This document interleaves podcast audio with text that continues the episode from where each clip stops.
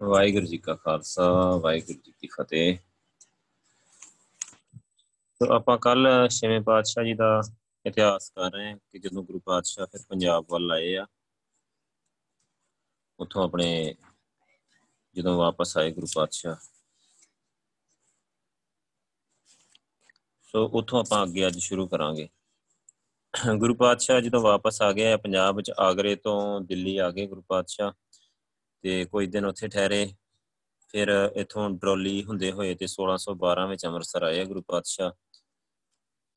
ਇਹ ਮਤਲਬ ਹੈਗਾ ਆ, ਆਪਣਾ ਕਹਿੰਦੇ ਕਿ ਸੰਗਤਾਂ ਵਾਸਤੇ ਬੜਾ ਅਥਾਹ ਖੁਸ਼ੀ ਵਾਲਾ ਮੌਕਾ ਹੈ ਸਾਰੇ ਸ਼ਹਿਰ ਵਿੱਚ ਦੀਪਮਾਲਾ ਕੀਤੀ ਗਈ, ਉਹੀ ਦੀਵਾਲੀ। ਸੋ ਇਹ ਜਿਹੜੀਆਂ ਗੱਲਾਂ ਭਜਦੀਆਂ ਨੇ ਆਪਾਂ ਨੂੰ। ਸੋ ਗੁਰੂ ਹਰਗੋਬਿੰਦ ਸਾਹਿਬ ਦੇ ਨਾਲ ਜਹਾਂਗੀਰ ਜਹਾਂਗੀਰ ਨੂੰ ਕਈ ਰਾਜੇ ਵੀ ਰਿਹਾ ਕਰਨੇ ਪਏ। ਇਹਦੇ ਨਾਲ ਜਿਹੜੀ ਮਨੁੱਖੀ ਅਧਿਕਾਰਾਂ ਵਾਲੀ, ਰਾਖੀ ਕਰਨ ਵਾਲੀ ਜਿਹੜੀ ਗੱਲ ਸੀ, ਉਹ ਵੀ ਗੁਰੂ ਪਾਤਸ਼ਾਹ ਨੇ ਪ੍ਰੂਫ ਕਰ ਦਿੱਤੀ ਨਾਲੇ। ਸੋ ਹੋਰਨਾਂ ਦੀ ਵੀ ਮਦਦ ਕੀਤੀ। ਗੁਰੂ ਪਾਤਸ਼ਾਹ ਦਾ ਤੇਜ ਪ੍ਰਤਾਪ ਬਹੁਤ ਵਧਿਆ। ਲੋਕਾਂ ਦੇ ਮਨਾਂ ਵਿੱਚੋਂ ਸਰਕਾਰ ਦਾ ਡਰ ਵੀ ਘਟ ਗਿਆ, ਖਤਮ ਹੋ ਗਿਆ। ਤੇ ਜਿਹੜੇ ਪਹਾੜੀ ਰਿਆਸਤਾਂ ਹੈ ਰਾਜਸੀ ਘਰਾਣੇ ਹੈ ਉਹਨਾਂ ਵਿੱਚ ਜਿਹੜੀ ਘਬਰਾਹਟ ਸੀ, ਉਹ ਵੀ ਖਤਮ ਹੋ ਗਈ।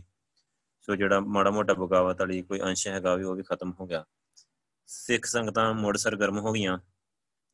ਗੁਰੂ ਹਰਗੋਬਿੰਦ ਸਾਹਿਬ ਜੀ ਦੇ ਅੰਮ੍ਰਿਤਸਰ ਆਉਣ ਦੇ ਨਾਲ ਫਿਰ ਸਾਰੇ ਕਾਰਜ ਆਰੰਭ ਹੋ ਗਏ, ਜਿਨ੍ਹਾਂ ਨੂੰ ਬਹਾਨਾ ਬਣਾ ਕੇ ਗੁਰੂ ਜੀ ਨੂੰ ਗ੍ਰਿਫਤਾਰ ਕੀਤਾ ਹੈ। ਸੋ ਸਿੱਖ ਸੰਗਤਾਂ ਭਾਰੀ ਗਿਣਤੀ ਵਿੱਚ ਅੰਮ੍ਰਿਤਸਰ ਪੁੱਜਣ ਲੱਗੀਆਂ। ਬਦਲੇ ਹੋਏ ਹਾਲਾਤ ਹੀ ਜਿਹੜੇ ਤੇ ਸਰਕਾਰ ਵੱਲੋਂ ਕਿਸੇ ਖਤਰੇ ਦਾ ਹੁਣ ਡਰ ਨਹੀਂ, ਗੁਰੂ ਪਾਤਸ਼ਾਹ ਨੇ ਸਾਰਾ ਧਿਆਨ ਸਿੱਖ ਸੰਗਠਨ ਨੂੰ ਮਜ਼ਬੂਤ ਕਰਨ, ਧਰਮ ਪ੍ਰਚਾਰ ਕਰਨ ਵਾਲਾ ਜਿਹੜਾ ਲਾਉਣ ਦਾ ਮਨ ਬਣਾ ਲਿਆ। ਸੋ ਅੰਮ੍ਰਿਤਸਰ ਵਿੱਚ ਪੁੱਜ ਰਹੇ ਜਿਹੜੇ ਸਿੱਖ ਨੌਜਵਾਨ ਹੀ ਸਿੱਖ ਫੌਜ ਦੇ ਰੂਪ ਵਿੱਚ ਉਹਨਾਂ ਨੂੰ ਜਥੇਬੰਦ ਕੀਤਾ ਗਿਆ।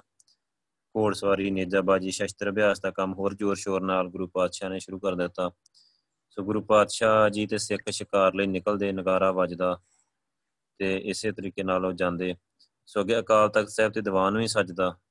ਗੁਰੂ ਪਾਤਸ਼ਾਹ ਸੰਗਤਾਂ ਨੂੰ ਅੱਗੇ ਨਾਮਦਾਨ ਵੀ ਬਖਸ਼ਦੇ ਤੇ ਸਾਰਿਆਂ ਨੂੰ ਰੱਬ ਨਾਲ ਵੀ ਜੋੜਦੇ।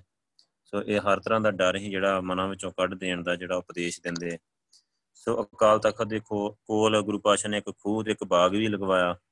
ਸੋ ਲਾਹੌਰ ਤੋਂ ਸੰਗਤਾਂ ਨੇ, ਮਤਲਬ ਦਰਸ਼ਨ ਦੇਣ ਦੀ ਬੇਨਤੀ ਕੀਤੀ ਕਿ ਗੁਰੂ ਜੀ ਆਪ ਵੀ ਲਾਹੌਰ ਜਾਣਾ ਚਾਹੁੰਦੇ ਸੀ। ਸੋ ਆਪ ਦਾ ਇਰਾਦਾ ਸਿੱਖ ਸੰਗਤਾਂ ਵਿੱਚ ਉਤਸ਼ਾਹ ਭਰਨ ਦੇ ਨਾਲ ਨਾਲ ਸਾਈਂ ਮੀਆਂ ਮੀਰ ਜੀ ਨੂੰ ਮਿਲਣ ਦਾ ਵੀ ਸੀ। ਸਾਈਂ ਜੀ ਨੇ ਗੁਰੂ ਜੀ ਦੀ ਰਹਾਈ ਲਈ ਕਾਫੀ ਯਤਨ ਕੀਤੇ ਸੀ। ਸੋ ਪੰਚਮ ਪਾਤਸ਼ਾਹ ਦੀ ਸ਼ਹੀਦੀ ਵੇਲੇ ਵੀ ਸਾਈਂ ਜੀ ਨੇ ਸ਼ਹੀਦੀ ਟਲਵਾਉਣ ਲਈ ਵੀ ਯਤਨ ਕੀਤੇ ਸੀ, ਪਰ ਉਹ ਉਦੋਂ ਕਾਮਯਾਬ ਨਹੀਂ ਸੀ ਹੋ ਸਕੇ। ਸੋ ਭਾਈ ਵਿਧੀ ਚੰਦ, ਭਾਈ ਜੇਠਾ ਜੀ ਆਦਿਕ ਕਾਫੀ ਨਾਲ ਗੁਰਸਿੱਖ ਹੀ, ਨਾਲ ਗੁਰੂ ਪਾਤਸ਼ਾਹ ਦੇ ਜਿਹੜੇ ਅੰਗ ਰੱਖੇ ਗਏ ਸਾਰੇ ਯੋਧੇ ਨਾਲ ਹੀ। ਸੋ ਉਹ ਪਹੁੰਚੇ ਲਾਹੌਰ ਦਾ ਹਾਕਮ ਉਸ ਟਾਈਮ ਮੁਰਤ ਉਸ ਟਾਈਮ ਤੇ ਹੈਗਾ ਹੈ ਮੁਰਤਜ਼ਾ ਖਾਨ। ਸੋ ਪਰ ਜਹਾਂਗੀਰ ਤੇ ਗੁਰੂ ਪਾਤਸ਼ਾਹ ਦੇ ਵਿੱਚ ਵਿਚਕਾਰ ਜਿਹੜੇ ਸਬੰਧ ਹੈ ਕਾਫੀ ਵਧੀਆ ਹੋ ਗਏ ਸੋ ਹੁਣ ਕੁਝ ਕਰ ਨਹੀਂ ਸੀ ਸਕਦਾ। ਲਾਹੌਰ ਪੁੱਜ ਕੇ ਗੁਰੂ ਜੀ ਨੇ ਮਤਲਬ ਨਾ ਮੁਜੰਗ ਮਹੱਲਾ ਆ, ਉੱਥੇ ਜਾ ਕੇ ਨਿਵਾਸ ਕੀਤਾ। ਤੇ ਲਾਹੌਰ ਅਤੇ ਉਥੋਂ ਲਾਹੌਰ ਦੇ ਨੇੜੇ ਤੇੜੇ ਇਲਾਕਿਆਂ ਵਿੱਚ ਸਿੱਖ ਸੰਗਤਾਂ ਕਾਫੀ ਦਰਸ਼ਨ ਕਰਨ ਲਈ ਆਈਆਂ ਤੇ ਅਨੇਕਾਂ ਧਾਰਮਿਕ ਵਿਅਕਤੀਆਂ, ਅਧਿਆਤਮਿਕ ਵਿਚਾਰਾਂ ਕਰਨ ਲਈ ਆਏ ਹੋਏ ਸੀ, ਜਿਨ੍ਹਾਂ ਵਿੱਚ ਸੂਫੀ ਫਕੀਰ ਵੀ ਹੈਗੇ ਸੀ ਕਈ ਵਿਰਾਗੀ ਜੋਗੀ ਆਦ। ਸੋ ਸਾਈ ਮੀਆਂ ਮੀਰ ਜੀ ਦੇ ਬਾਬਾ ਤਾਲਬ ਦੇ ਡੇਰੇ, ਗੁਰੂ ਪਾਤਸ਼ਾਹ ਜੀ ਆਪ ਗਏ। ਸੋ ਉਹਨਾਂ ਨੇ ਬੜਾ ਸਵਾਗਤ ਕੀਤਾ ਗੁਰੂ ਪਾਤਸ਼ਾਹ ਜੀ ਦਾ, ਵਾਹਿਗੁਰੂ ਦੀਆਂ ਗੱਲਾਂ ਬਾਤਾਂ ਹੋਈਆਂ। ਗਵਾਲੀਅਰ ਦੀ ਉਥੋਂ ਜਿਹੜੀ ਹੋਈ ਸੀ ਰਿਹਾਈ ਹੋਈ, ਉਹ ਸਾਰਾ ਕੁਝ ਉਹੀ ਗੱਲਾਂ ਬਾਤਾਂ ਹੋਈਆਂ। ਸੋ ਉਸ ਤੋਂ ਬਾਅਦ ਡੱਬੀ ਬਾਜ਼ਾਰ ਵਿਚਲੀ ਜਿਹੜੀ ਬੌਲੀ ਦੀ ਉਸਾਰੀ ਦੇ ਥੋੜਾ ਜਿਹਾ ਕੰਮ ਰਹਿੰਦਾ ਹੈ ਉਹਨੂੰ ਅੱਗੇ ਤੋਰਿਆ ਗੁਰੂ ਅਰਜਨ ਪਾਤਸ਼ਾਹ ਜੀ ਦੀ ਸ਼ਹੀਦੀ ਵਾਲੇ ਥਾਂ ਤੇ ਇੱਕ ਯਾਦਗਾਰ ਕਾਇਮ ਕਰਨ ਦਾ ਪ੍ਰੋਗਰਾਮ ਬਣਾਇਆ। ਸੋ ਪੱਟੀ ਤੇ ਭਾਈ ਲੰਗਾ ਜੀ, ਉਹਨੂੰ ਇਹ ਕੰਮ ਸੌਂਪਿਆ ਗਿਆ। ਅੱਗੇ ਹੀ ਚੰਦੂ ਦੀ ਮੌਤ। ਗੁਰਦਾਸਪੁਰ ਜ਼ਿਲ੍ਹੇ ਦੇ ਪਿੰਡ ਰੋਹੇਲੇ ਦਾ ਜਿਹੜਾ ਵਸਨੀਕ ਹੀ ਚੰਦੂ ਉਹ ਲਾਹੌਰ ਵਿਖੇ ਕੋਈ ਛੋਟਾ ਮੋਟਾ ਅਧਿਕਾਰੀ ਹੈਗਾ ਸੀ, ਉਹਦੇ ਕੋਲ ਕੋਈ ਵਿਸ਼ੇਸ਼ ਅਹੁਦਾ ਨਹੀਂ ਸੋ। ਫਿਰ ਉਹਨੇ ਕੀ ਕੀਤਾ ਹੈ ਕਿ ਕਿਸੇ ਤਰ੍ਹਾਂ ਮਤਲਬ ਨਾ, ਕਿਉਂਕਿ ਗੁਰੂ ਪਾਤਸ਼ਾਹ ਨਾਲ ਬਹੁਤ ਚੁਬਦਾ ਹੈ ਨੂੰ, ਸਿੱਖੀ ਬਿਲਕੁਲ ਚੰਗੀ ਨਹੀਂ ਲੱਗਦੀ। ਸੋ ਉਹਨੇ ਕੀ ਕੀਤਾ ਕਿ ਜਦੋਂ ਸਰਕਾਰੇ ਦਰਬਾਰੇ ਉਹਨੇ ਕਿਸੇ ਤਰ੍ਹਾਂ ਕਰਕੇ ਤੇ ਗੁਰੂ ਪਾਤਸ਼ਾਹ ਦੀ ਸ਼ਹੀਦੀ ਉਹ ਕਰਵਾਉਣੀ ਚਾਹੁੰਦਾ ਹੈ ਤੇ ਉਹਨੇ ਉਹ ਸਾਰੇ ਜਿਹੜੇ ਹੈਗੇ ਨਾ ਕੰਮ ਆਪਣੇ ਹੱਥ ਵਿੱਚ ਲੈ ਲਿਆ ਕਿਸੇ ਤਰ੍ਹਾਂ। ਸੋ ਗੁਰੂ ਸਾਹਿਬ ਨੂੰ ਤਸੀਹ ਦੇਣ ਦਾ ਸਾਰੀ ਇਹਦੀ ਜ਼ਿੰਮੇਵਾਰੀ ਤੇ ਇਹਨੇ ਸਾਰਾ ਉਹ ਕੰਮ ਕੀਤਾ ਹੈ। ਸੋ ਇੱਕ ਹੰਕਾਰਿਆ ਬਹੁਤ ਹੀ। ਇੱਕ ਗੁਰੂ ਪਾਤਸ਼ਾਹ ਨੇ ਜਦੋਂ ਇਹਨੇ ਕਿਹਾ ਗੁਰੂ ਗੁਰੂ ਘਰ ਨੂੰ ਮਤਲਬ ਕੁਝ ਗਲਤ ਕਿਹਾ ਕਿ ਜਦੋਂ ਛੇਵੇਂ ਪਾਤਸ਼ਾਹ ਦੇ ਰਿਸ਼ਤੇ ਦੀ ਗੱਲ ਹੋ ਰਹੀ ਚੰਦੂ ਦੇ ਬੇਟੀ ਦੇ ਨਾਲ ਉਸਨੇ ਕਿਹਾ ਕਿ ਤੂੰ ਚੁਬਾਰੇ ਦੀ ਇੱਟ ਆ ਜਿਹੜੀ ਮੋਰੀ ਚ ਲਾ ਆਇਆ ਮਤਲਬ ਆਪਣੇ ਆਪ ਨੂੰ ਚੁਬਾਰਾ ਦੱਸਿਆ ਤੇ ਗੁਰੂ ਘਰੋਂ ਨੀਵਾ ਦੱਸਿਆ। ਤੇ ਸੰਗਤਾਂ ਨੇ ਫਿਰ ਉਹ ਅਪਰਵਾਨ ਕਰ ਦਿੱਤਾ। ਤੇ ਉਹਦਾ ਬਦਲਾ ਵੀ ਉਹ ਲੈਣਾ ਚਾਹੁੰਦਾ ਸੀ। ਸੋ ਇਹਦਾ ਕਰਕੇ ਉਹਨੇ ਮਤਲਬ ਨਾ ਸਰਕਾਰ ਜਿਹੜਾ ਸਰਕਾਰੀ ਜਿਹੜਾ ਤਸੀਹੇ ਦੇਣ ਵਾਲਾ ਸਾਰਾ ਕੰਮ ਹੀ ਨਾ ਉਹਨੇ ਆਪਣੇ ਹੱਥ ਵਿੱਚ ਲੈ ਲਿਆ ਹੈ ਦਰਬਾਰ ਚੋਂ। ਸੋ ਵੈਸੇ ਵੀ ਇਦਾਂ ਜਿਵੇਂ ਕੋਈ ਬਹੁਤ ਧਾਰਮਿਕ ਆਗੂ ਹੋਏ ਨਾ, ਉਹਨੂੰ ਹਰ ਕੋਈ ਉਹਦੇ ਨਾਲ ਟੱਕਰ ਲੈਣ ਤੋਂ ਤੇ ਉਹਨੂੰ ਤਸੀਹ ਦੇਣ ਤੋਂ ਹਰ ਕੋਈ ਡਰ ਜਾਂਦਾ, ਭਾਵੇਂ ਕਿੰਡਾ ਪਾਪੀ ਬੰਦਾ ਵੀ ਹੋਵੇ।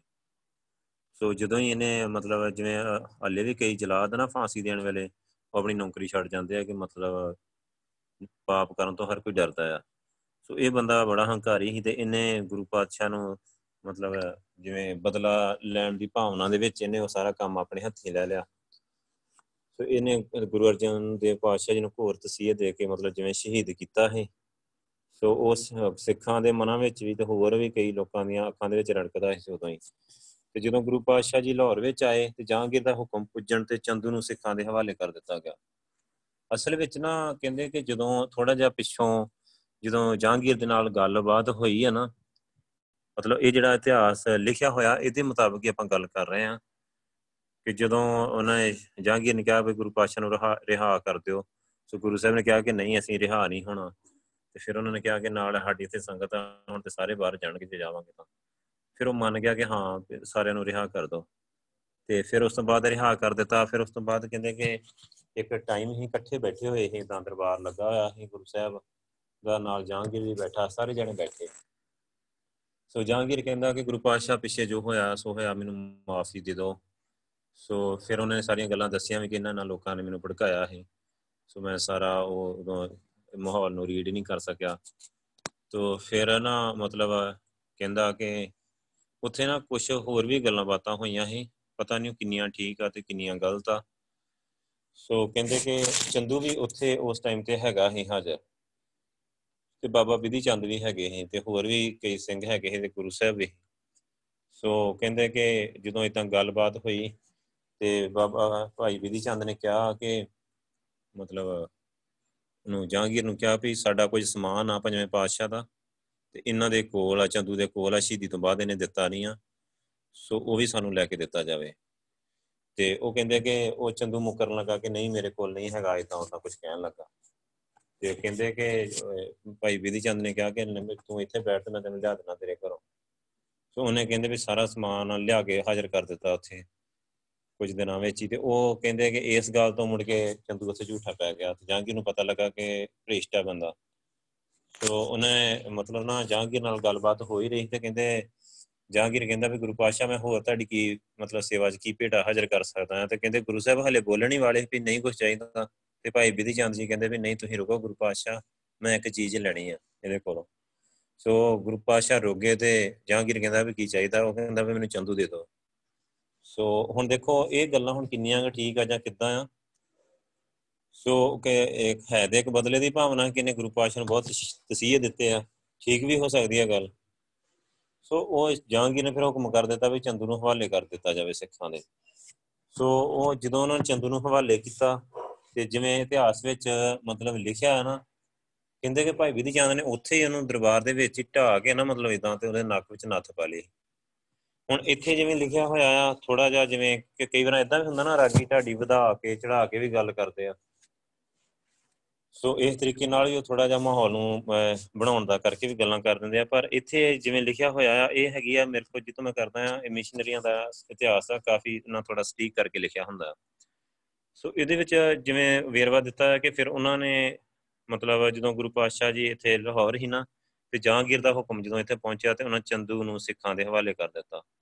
ਤੇ ਭਾਈ ਵਿਧੀ ਚੰਦ ਨੇ ਤੇ ਭਾਈ ਜੇਠਾ ਜੀ ਨੇ ਉਹਦੇ ਨੱਕ ਵਿੱਚ ਨਕੇਲ ਪਾ ਕੇ ਨੱਥ ਕਹਿੰਦੇ ਆ ਨਕੇਲ ਸ਼ਾਇਦ ਜਿਹੜੇ ਬਾਹਰ ਬੱਚੇ ਉਹਨਾਂ ਨੂੰ ਥੋੜਾ ਔਖਾ ਆ ਸਮਝਣਾ ਕਿ ਜਿਵੇਂ ਇੱਥੇ ਡੰਗਰ ਹੁੰਦੇ ਆ ਨਾ ਤੇ ਉਹ ਮਤਲਬ ਜਿਵੇਂ ਪਸ਼ੂ ਆ ਉਹਨਾਂ ਦੇ ਨਾ ਨੱਕ ਦੇ ਵਿੱਚੋਂ ਦੀ ਸੂਏ ਦੇ ਨਾਲ ਇੱਕ ਰੱਸੀ ਲੰਘਾ ਲਈ ਜਾਂਦੀ ਹੈ।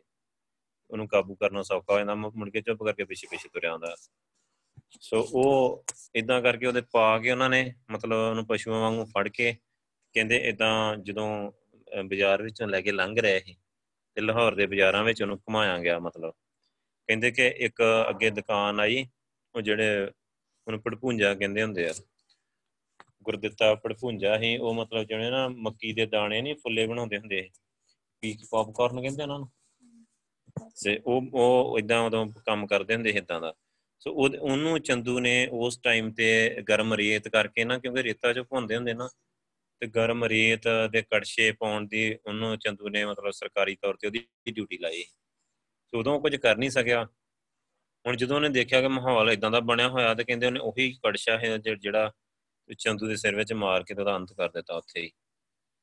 ਸੋ ਕਹਿੰਦੇ ਕਿ ਫਿਰ ਇਹ ਜਿਹੜੀ ਘਟਨਾ ਹੈਗੀ ਆ 1613 ਦੀ ਆ। ਸੋ ਇਸ ਤਰੀਕੇ ਨਾਲ ਉਹ ਜਿਹੜਾ ਹੈਗਾ ਚੰਦੂ ਉਹਦਾ ਅੰਤ ਹੋ ਗਿਆ। ਫਿਰ ਉਸ ਤੋਂ ਅੱਗੇ ਆ ਮਿਹਰਬਾਨ ਦੇ ਨਾਲ ਮੇਲ। ਗੁਰੂ ਪਾਤਸ਼ਾਹ ਜੀ ਦਾ ਜਿਹੜਾ ਤਾਇਆ ਹੈ ਪਿਰਥੀ ਚੰਦ ਉਹਦਾ ਪੁੱਤਰ ਹੀ ਮਿਹਰਬਾਨ। ਉਹਨਾਂ ਦਿਨੀ ਕਹਿੰਦੇ ਉਹ ਲਾਹੌਰ ਆਇਆ ਹੋਇਆ ਹੈ ਸੋ ਉਹ ਵੀ ਆਪਣੇ ਪਿਤਾ ਦੀ ਤਰ੍ਹਾਂ ਹੀ ਗੁਰੂ ਘਰ ਦੇ ਨਾਲ ਈਰਖਾ ਕਰਦਾ ਹੈ ਸੋ। ਉਸ ਨੇ ਬਾਣੀ ਨੂੰ ਵਿਗਾੜ ਕੇ ਇੱਕ ਆਪਣਾ ਗ੍ਰੰਥ ਤਿਆਰ ਕਰ ਲਿਆ ਹੈ ਤੇ ਆਪਣੇ ਮਤਲਬ ਇਦਾਂ ਉਹਨੇ ਨਾ ਮਤਲਬ ਮਸੰਦ ਜਿਹੜੇ ਉਹਦੇ ਅੰਡਰ ਮਸੰਦ ਆਉਂਦੇ ਹੈ ਉਹਨਾਂ ਕੋਲੋਂ ਉਹ ਗੁਰੂ ਖਵਾਉਂਦਾ ਹੈ ਆਪਣੇ ਆਪ ਨੂੰ। ਸੋ ਗੁਰੂ ਜੀ ਨੇ ਭਾਈ ਬਿਧੀ ਚੰਦ ਦੇ ਰਾਹੀਂ ਉਹਨੂੰ ਆਪਣੇ ਕੋਲ ਸੱਦਿਆ ਤੇ ਉਹਦੇ ਨਾਲ ਕਾਫੀ ਵਿਚਾਰ ਕੀਤੀ ਉਸ ਨੂੰ ਨਫ਼ਰਤ ਤੇ ਸਾੜਾ ਈਰਖਾ ਤਿਆਗਣ ਦਾ ਉਪਦੇਸ਼ ਦਿੱਤਾ, ਪਰ ਉੱਤੇ ਸਗੋਂ ਉਲਟਾ ਹੀ ਅਸਰ ਹੋਇਆ ਤੇ ਉਹ ਹੋਰ ਥੋੜਾ ਹਮੇ ਵਿੱਚ ਆ ਗਿਆ। ਸੋ ਇਸ, ਇਹ ਇੱਕ ਛੋਟੀ ਜੀ ਫੇਰੀ ਹੀ ਉਸ ਤੋਂ ਬਾਅਦ ਗੁਰੂ ਪਾਤਸ਼ਾਹ ਫਿਰ ਵਾਪਸ ਅੰਮ੍ਰਿਤਸਰ ਆ ਗਏ। ਫਿਰ ਗੁਰੂ ਪਾਤਸ਼ਾਹ ਨੇ ਪੰਜਾਬ ਦੇ ਵਿੱਚ, ਮਤਲਬ ਪ੍ਰਚਾਰ ਦੇ ਲਈ ਇੱਕ ਲੰਬੀ ਯਾਤਰਾ ਕੀਤੀ। ਸੋ ਕਾਫੀ ਸਮਾਂ ਇੱਥੇ ਗੁਰੂ ਪਾਤਸ਼ਾਹ ਨੇ ਲਾਹੌਰ ਤੋਂ ਵਾਪਸ ਆ ਗਏ ਫਿਰ ਪ੍ਰਚਾਰ ਲਈ ਤੁਰ ਪਏ।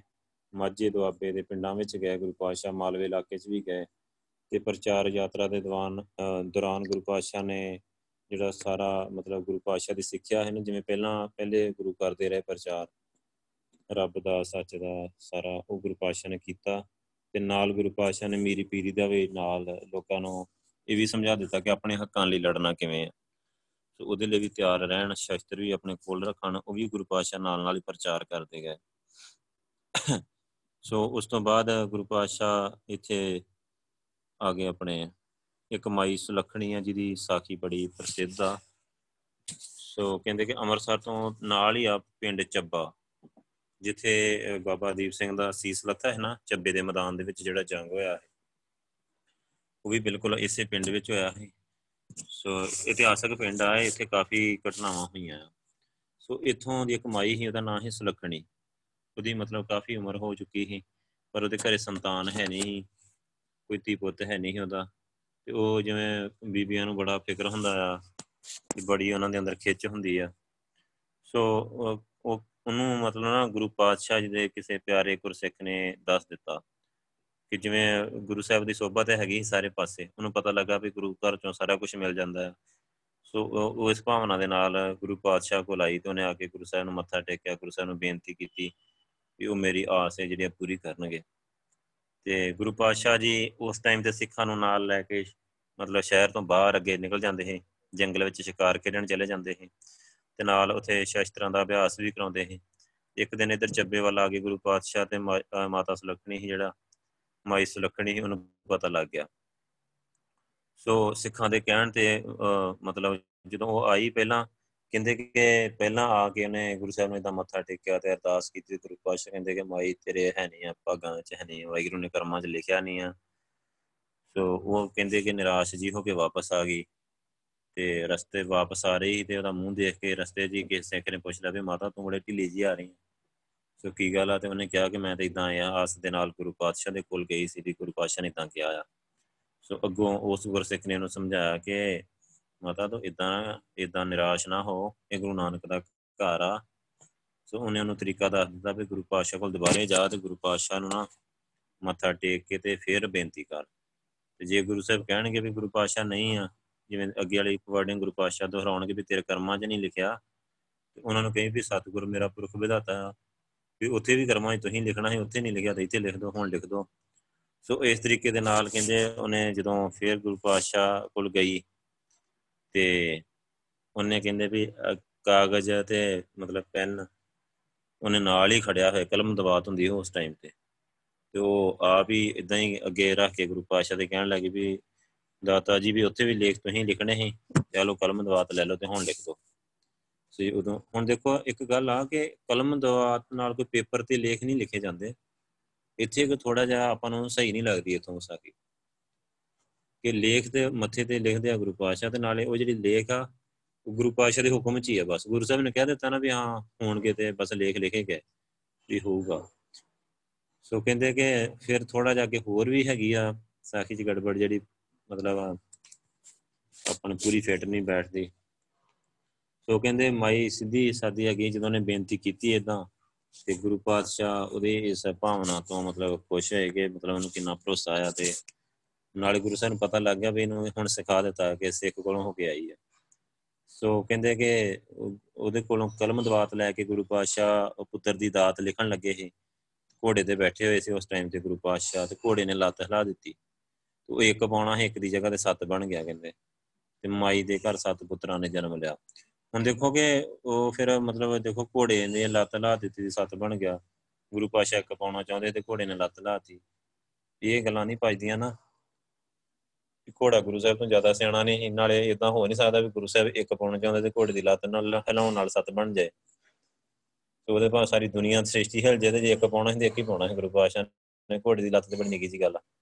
ਸੋ ਇਹ ਗੱਲਾਂ ਜਿਹੜੀਆਂ, ਇਹ ਪੂਰੀਆਂ ਫਿੱਟ ਨਹੀਂ ਬੈਠਦੀਆਂ। ਪਰ ਫਿਰ ਵੀ ਚਲੋ ਜਿਵੇਂ ਵੀ ਆ, ਜੇ ਆਪਾਂ ਤਰਕ ਵੱਲ ਜਾਂਦੇ ਆ, ਤਾਂ ਫਿਰ ਆਪਾਂ ਨੂੰ ਪਤਾ ਕਿ ਆਪਾਂ ਕਈ ਇਦਾਂ ਦੀਆਂ ਸਾਖੀਆਂ ਜਿਹੜੀਆਂ ਗਲੀ ਨਹੀਂ ਉਤਰਦੀਆਂ। ਤੇ ਜੇ ਆਪਾਂ ਜਾਈਏ ਕਿ ਇੱਕ ਭੋਲੇ ਭਾਈ ਪਿਆਰ ਚ ਜਿਵੇਂ, ਪਿਆਰ ਦੇ ਨਾਲ ਜਿਵੇਂ ਉਹਨੇ ਬੇਨਤੀ ਕੀਤੀ ਤੇ ਗੁਰੂ ਪਾਸ਼ ਆਪਾਂ ਨੂੰ ਪਤਾ ਇਸ ਚੀਜ਼ ਦਾ ਕਿਉਂਕਿ ਆਪਾਂ ਨੂੰ ਗੁਰੂ ਸਾਹਿਬ ਨੇ ਸੰਗਤ ਜੀ ਸੋਝੀ ਦਿੱਤੀ ਆ ਕਿ ਗੁਰੂ ਸਾਹਿਬ ਕੁਝ ਵੀ ਕਰ ਸਕਦੇ ਆ। ਸੋ ਫਿਰ ਇਸ ਤਰੀਕੇ ਦੇ ਨਾਲ ਕਹਿੰਦੇ ਕਿ ਉਹਦੇ ਘਰੇ ਸੱਤ ਪੁੱਤਰ ਹੋਏ। ਤੇ ਉਹ ਮਤਲਬ ਅੱਗੇ ਕਾਫੀ ਗੁਰੂ ਘਰ ਨਾਲ ਜੁੜੇ ਰਹੇ। ਸੋ ਉਸ ਤੋਂ ਬਾਅਦ ਗੁਰੂ ਪਾਸ਼ਾ ਨੇ ਦੁਆਬੇ ਵੱਲ ਗਏ ਪ੍ਰਚਾਰ ਕਰਨ। ਇੱਥੇ ਗੁਰੂ ਪਾਸ਼ਾ ਜੀ ਨੇ 1614 ਵਿੱਚ ਜਿਹੜਾ ਜਲੰਧਰ ਕਰਤਾਰਪੁਰ ਹੈ ਨਾ ਤੋਂ ਇੱਥੇ ਆਏ ਆ ਗੁਰੂ ਪਾਸ਼ਾ ਕਰਤਾਰਪੁਰ, ਇੱਥੇ ਟਿਕਾਣਾ ਬਣਾ ਕੇ ਉਹਨਾਂ ਨੇ ਦੁਆਬੇ ਦੇ ਲਾਗੇ ਬੰਨੇ ਵਾਲੇ ਜਿਹੜੇ ਪਿੰਡ ਆ, ਉਹਨਾਂ ਦੀ ਗੁਰਮਤਾ ਪ੍ਰਚਾਰ ਕੀਤਾ। ਤੇ ਕੁਝ ਸਮਾਂ ਇੱਥੇ ਕਰਤਾਰਪੁਰ ਵਿੱਚ ਹੀ ਨਿਵਾਸ ਰੱਖਿਆ। ਇੱਥੇ ਕਹਿੰਦੇ ਕਾਫੀ ਸੰਗਤਾਂ ਹੈ ਜਿਹੜੀਆਂ ਆਉਂਦੀਆਂ ਗੁਰੂ ਪਾਤਸ਼ਾਹ ਦੇ ਦਰਸ਼ਨਾਂ ਨੂੰ। ਸੋ ਗੁਰੂ ਪਾਤਸ਼ਾਹ ਨਾਮ ਦੀ ਦਾਤ ਦਿੰਦੇ ਸਾਰਿਆਂ ਨੂੰ। ਅੱਗੇ ਪਿੰਡ ਵੱਡਾ ਮੀਰ ਇਹ ਪਠਾਣਾ ਦਾ ਪਿੰਡ ਹੀ ਕਰਤਾਰਪੁਰ ਦੇ ਨੇੜੇ ਹੀ ਵਸਿਆ ਹੋਇਆ ਸੀ। ਤੇ ਅਨੇਕਾਂ ਪਠਾਨ ਗੁਰੂ ਪਾਤਸ਼ਾਹ ਦੇ ਸ਼ਰਧਾਲੂ ਬਣ ਚੁੱਕੇ ਜਿਨ੍ਹਾਂ ਵਿੱਚੋਂ 26 ਪਠਾਨ ਇਸਮਾਈਲ ਖਾਨ ਦੀ ਅਗਵਾਈ ਵਿੱਚ ਗੁਰੂ ਪਾਤਸ਼ਾਹ ਦੀ ਫੌਜ ਵਿੱਚ ਸ਼ਾਮਲ ਹੋ ਗਏ। ਠੀਕ ਆ? ਸੋ ਇਹਨਾਂ ਵਿੱਚੋਂ ਕੁਝ ਨਾਂ ਹੈਗੇ ਆ, ਦਲਾਵਰ ਖਾਨ, ਅਮੀਰ ਖਾਨ ਇਤਾਂ ਬਹਾਦਰ ਖਾਨ। ਇੱਕ ਯਤੀਮ ਬੱਚਾ ਹੈ ਉਹਦਾ ਨਾਂ ਹੈ ਪੈਂਦੇ ਖਾਨ। ਉਹਦੇ ਮਾਪਿਓ ਹੈ ਨਹੀਂ ਪਠਾਣਾ ਦਾ ਬੱਚਾ ਹੈ ਇੱਥੇ ਕਹਿੰਦੇ ਗੁਰੂ ਪਾਤਸ਼ਾਹ ਦੀ ਸ਼ਰਨ ਵਿੱਚ ਆ ਗਿਆ। ਤੇ ਉਹ, ਉਹਦਾ ਪਿੰਡ ਹੀ ਵੱਡਾ ਮੀਰ ਇੱਥੇ ਉਹਦੇ ਨਾਨਕੇ ਹੀ ਵੱਡੇ ਮੀਰ ਸੋ ਕਹਿੰਦੇ ਗੁਰੂ ਪਾਤਸ਼ਾਹ ਜੀ ਜਲੰਧਰ ਵਿਖੇ ਪਧਾਰੇ ਸਨ ਤੇ ਬਸਤੀ ਸ਼ੇਖ ਵਿਖੇ ਇੱਥੇ ਠਹਿਰੇ ਹੋਏ ਸੀ ਗੁਰੂ ਪਾਤਸ਼ਾਹ। ਉੱਥੇ ਮਤਲਬ ਇੱਕ ਗੁਰਦੁਆਰਾ ਬਣਿਆ ਹੋਇਆ ਆ। ਸੋ ਉਥੋਂ ਪਤਾ ਲੱਗਦਾ ਕਿ ਮੁਸਲਮਾਨ ਵੀ ਭਾਰੀ ਗਿਣਤੀ ਵਿੱਚ ਗੁਰੂ ਸਾਹਿਬ ਦੇ ਸ਼ਰਧਾਲੂ ਸੋ ਇਹ ਜਿਹੜਾ ਇਲਾਕਾ ਹੈਗਾ, ਇਹ ਮੁਸਲਮਾਨਾਂ ਦਾ ਇਲਾਕਾ ਹੈ ਜਲੰਧਰ ਵਿੱਚ ਬਸਤੀ ਸ਼ੇਖ। ਮਤਲਬ ਇੱਥੇ ਬਹੁਤ ਮੁਸਲਮਾਨਾਂ ਦਾ ਜ਼ੋਰ ਹੈ ਇਹਦੇ ਨਾਲ ਇੱਕ ਹੋਰ ਵੀ ਸਟੋਰੀ ਹੈਗੀ ਆ। ਕਈ ਸਟੋਰੀਆਂ ਇਹਦੇ ਨਾਲ ਜੁੜਦੀਆਂ ਨਿੱਕੀਆਂ ਮੋਟੀਆਂ। ਸੋ ਮਤਲਬ ਉਸ ਇਲਾਕੇ ਵਿੱਚ ਜੇ ਗੁਰੂ ਸਾਹਿਬ ਆ ਕੇ ਠਹਿਰੇ ਤੇ ਦਾ ਮਤਲਬ ਇਥੋਂ ਸਪਸ਼ਟ ਹੈ ਕਿ ਬਹੁਤ ਮੁਸਲਮਾਨ ਗੁਰੂ ਸਾਹਿਬ ਦੇ ਸ਼ਰਧਾਲੂ ਹੀ ਸਿੱਖੇ ਸੋ ਅੱਗੇ ਫਿਰ ਗੁਰੂ ਪਾਤਸ਼ਾਹ ਮਾਲਵੇ ਵਿੱਚ ਚਲੇ ਗਏ। ਸੋ ਮਾਲਵੇ ਦੇ ਕਈ ਇਲਾਕਿਆਂ ਵਿੱਚ ਗੁਰੂ ਪਾਤਸ਼ਾਹ ਨੇ ਫਿਰੋਜ਼ਪੁਰ, ਲੁਧਿਆਣਾ, ਪਟਿਆਲਾ, ਸੋ ਇਹ ਉਦੋਂ ਤਿੰਨ ਜ਼ਿਲ੍ਹੇ ਹੀ ਮੇਨ ਵੱਡੇ ਪੈਂਦੇ ਹਨ ਮਾਲਵੇ ਦੇ ਇਲਾਕੇ ਵਿੱਚ। ਸੋ ਗੁਰੂ ਪਾਤਸ਼ਾਹ ਨੇ ਇਧਰ ਸਾਰੇ ਪ੍ਰਚਾਰ ਕੀਤਾ ਆ। ਸਦਾਰ ਗੁਜਰਵਾਲ, ਸਿਧਵਾ, ਰਾੜਾ, ਸਰੰਦ ਤੇ ਤਖਤੂਪੁਰੀ ਤੋਂ ਹੋ ਕੇ ਟਰਾਲੀ ਪਹੁੰਚੇ ਆ ਗੁਰੂ ਪਾਤਸ਼ਾਹ। ਤੇ ਉੱਥੇ ਉਹਨਾਂ ਦਾ ਸਾਂਢੂ ਹੀ ਮਤਲਬ। ਠੀਕ ਆ? ਸ਼ਾਇਦ ਨਵੇਂ ਬੱਚਿਆਂ ਨੂੰ ਪਤਾ ਨਹੀਂ ਹੋਣਾ ਸਾਂਢੂ ਕੀ ਹੁੰਦਾ ਗੁਰੂ ਪਾਤਸ਼ਾਹ ਦੀ ਸਾਲੀ ਦਾ ਘਰ ਵਾਲਾ ਠੀਕ ਆ? ਮਤਲਬ ਉਹ, ਉੱਥੇ ਰਹਿੰਦੇ ਸੀ। ਉਹਨਾਂ ਦਾ ਨਾਮ ਹੈ ਸਾਈਂ ਦਾਸ। ਉਹ ਗੁਰੂ ਪਾਤਸ਼ਾਹ ਦੀ ਬਹੁਤ, ਮਤਲਬ ਸਿੱਖ ਹੀ ਗੁਰੂ ਪਾਤਸ਼ਾਹ ਦਾ। ਅਨਿੰਨ ਬੜੀ ਮਤਲਬ ਸ਼ਰਧਾ ਹੈ ਭਾਵਨਾ ਹੈ ਗੁਰੂ ਪਾਤਸ਼ਾਹ ਤੇ। ਸੋ ਉਹਦਾ ਜਿਹੜਾ ਵਿਆਹ ਹੀ ਜਿਹੜੀ ਮਾਤਾ ਦਮੋਦਰੀ ਜੀ ਨਾ, ਗੁਰੂ ਹਰਗੋਬਿੰਦ ਸਾਹਿਬ ਦੇ ਮਹਿਲ, ਉਹਨਾਂ ਦੀ ਵੱਡੀ ਭੈਣ ਹੀ ਉਹਦਾ ਨਾਮ ਹੈ ਸ਼੍ਰੀ ਰਾਮੋ ਜੀ। ਉਹਦੇ ਨਾਲ ਹੋਇਆ। ਸੋ ਉਹਦੇ ਕੋਲ ਗੁਰੂ ਪਾਤਸ਼ਾਹ ਕਈ ਵਾਰ ਇੱਥੇ ਆਉਂਦੇ ਜਾਂਦੇ ਰਹਿੰਦੇ ਸਿੱਖੀ ਦੇ ਪ੍ਰਚਾਰ ਕਰਨ ਕਈ ਹਿੰਦੂ ਪਰਿਵਾਰ ਜੋ ਸਰਵਰੀਏ ਬਣ ਗਏ ਹੈ ਉਹ ਮੁੜ ਕੇ ਮਤਲਬ ਸਿੱਖ, ਸਿੱਖੀ ਵਿੱਚ ਸ਼ਾਮਲ ਹੋ ਗਏ, ਗੁਰੂ ਪਾਤਸ਼ਾਹ ਦੇ ਸਿੱਖ ਬਣ ਗਏ। ਤੇ ਉਹਨਾਂ ਵਿੱਚੋਂ ਭਾਈ ਸਾਧੂ ਮਤਲਬ ਬੜਾ ਉੱਗਾ ਪ੍ਰਚਾਰਕ ਹੋਇਆ। ਭਾਈ ਸਾਧੂ ਦਾ ਜਿਹੜਾ ਪਿਤਾ ਹੈ ਉਹਦਾ ਨਾਮ ਹੈ ਚੌਧਰੀ ਸੱਦਾ। ਤਰਨਤਾਰਨ ਦੇ ਨੇੜਲੇ ਪਿੰਡ ਤੁਕਲਾਣੀ ਦਾ ਰਹਿਣ ਵਾਲਾ ਹੈ ਸੋ ਇਹ ਵੀ ਸਖੀ ਸਖੀ ਸਰਵਰੀਆਂ ਦਾ ਪਹਿਲਾਂ ਚੇਲਾ ਹੈ ਸੋ ਸਾਧੂ ਦਾ ਜਿਹੜਾ ਰਿਸ਼ਤਾ ਹੈ ਉਹ ਮੋਗਾ ਜ਼ਿਲ੍ਹਾ ਦਾ ਇੱਕ ਪਿੰਡ ਹੀ ਉਹ ਇੱਕ ਵੱਡਾ ਘਰ ਹੀ ਉਹਦੇ ਇੱਕ ਸ਼ਰਧਾਲੂ ਸਿੱਖ ਭਾਈ ਆਕਲ। ਉਹਦੇ ਘਰ ਹੋ ਗਿਆ। ਰਿਸ਼ਤਾ ਕਰਨ ਵੇਲੇ ਭਾਈ ਆਕਲ ਨੂੰ ਇਹ ਪਤਾ ਹੀ ਨਾ ਲੱਗਾ ਕਿ ਉਸ ਦਾ ਕੋੜਮਾ ਜਿਹੜਾ ਸਰਵਰੀਆ ਆ।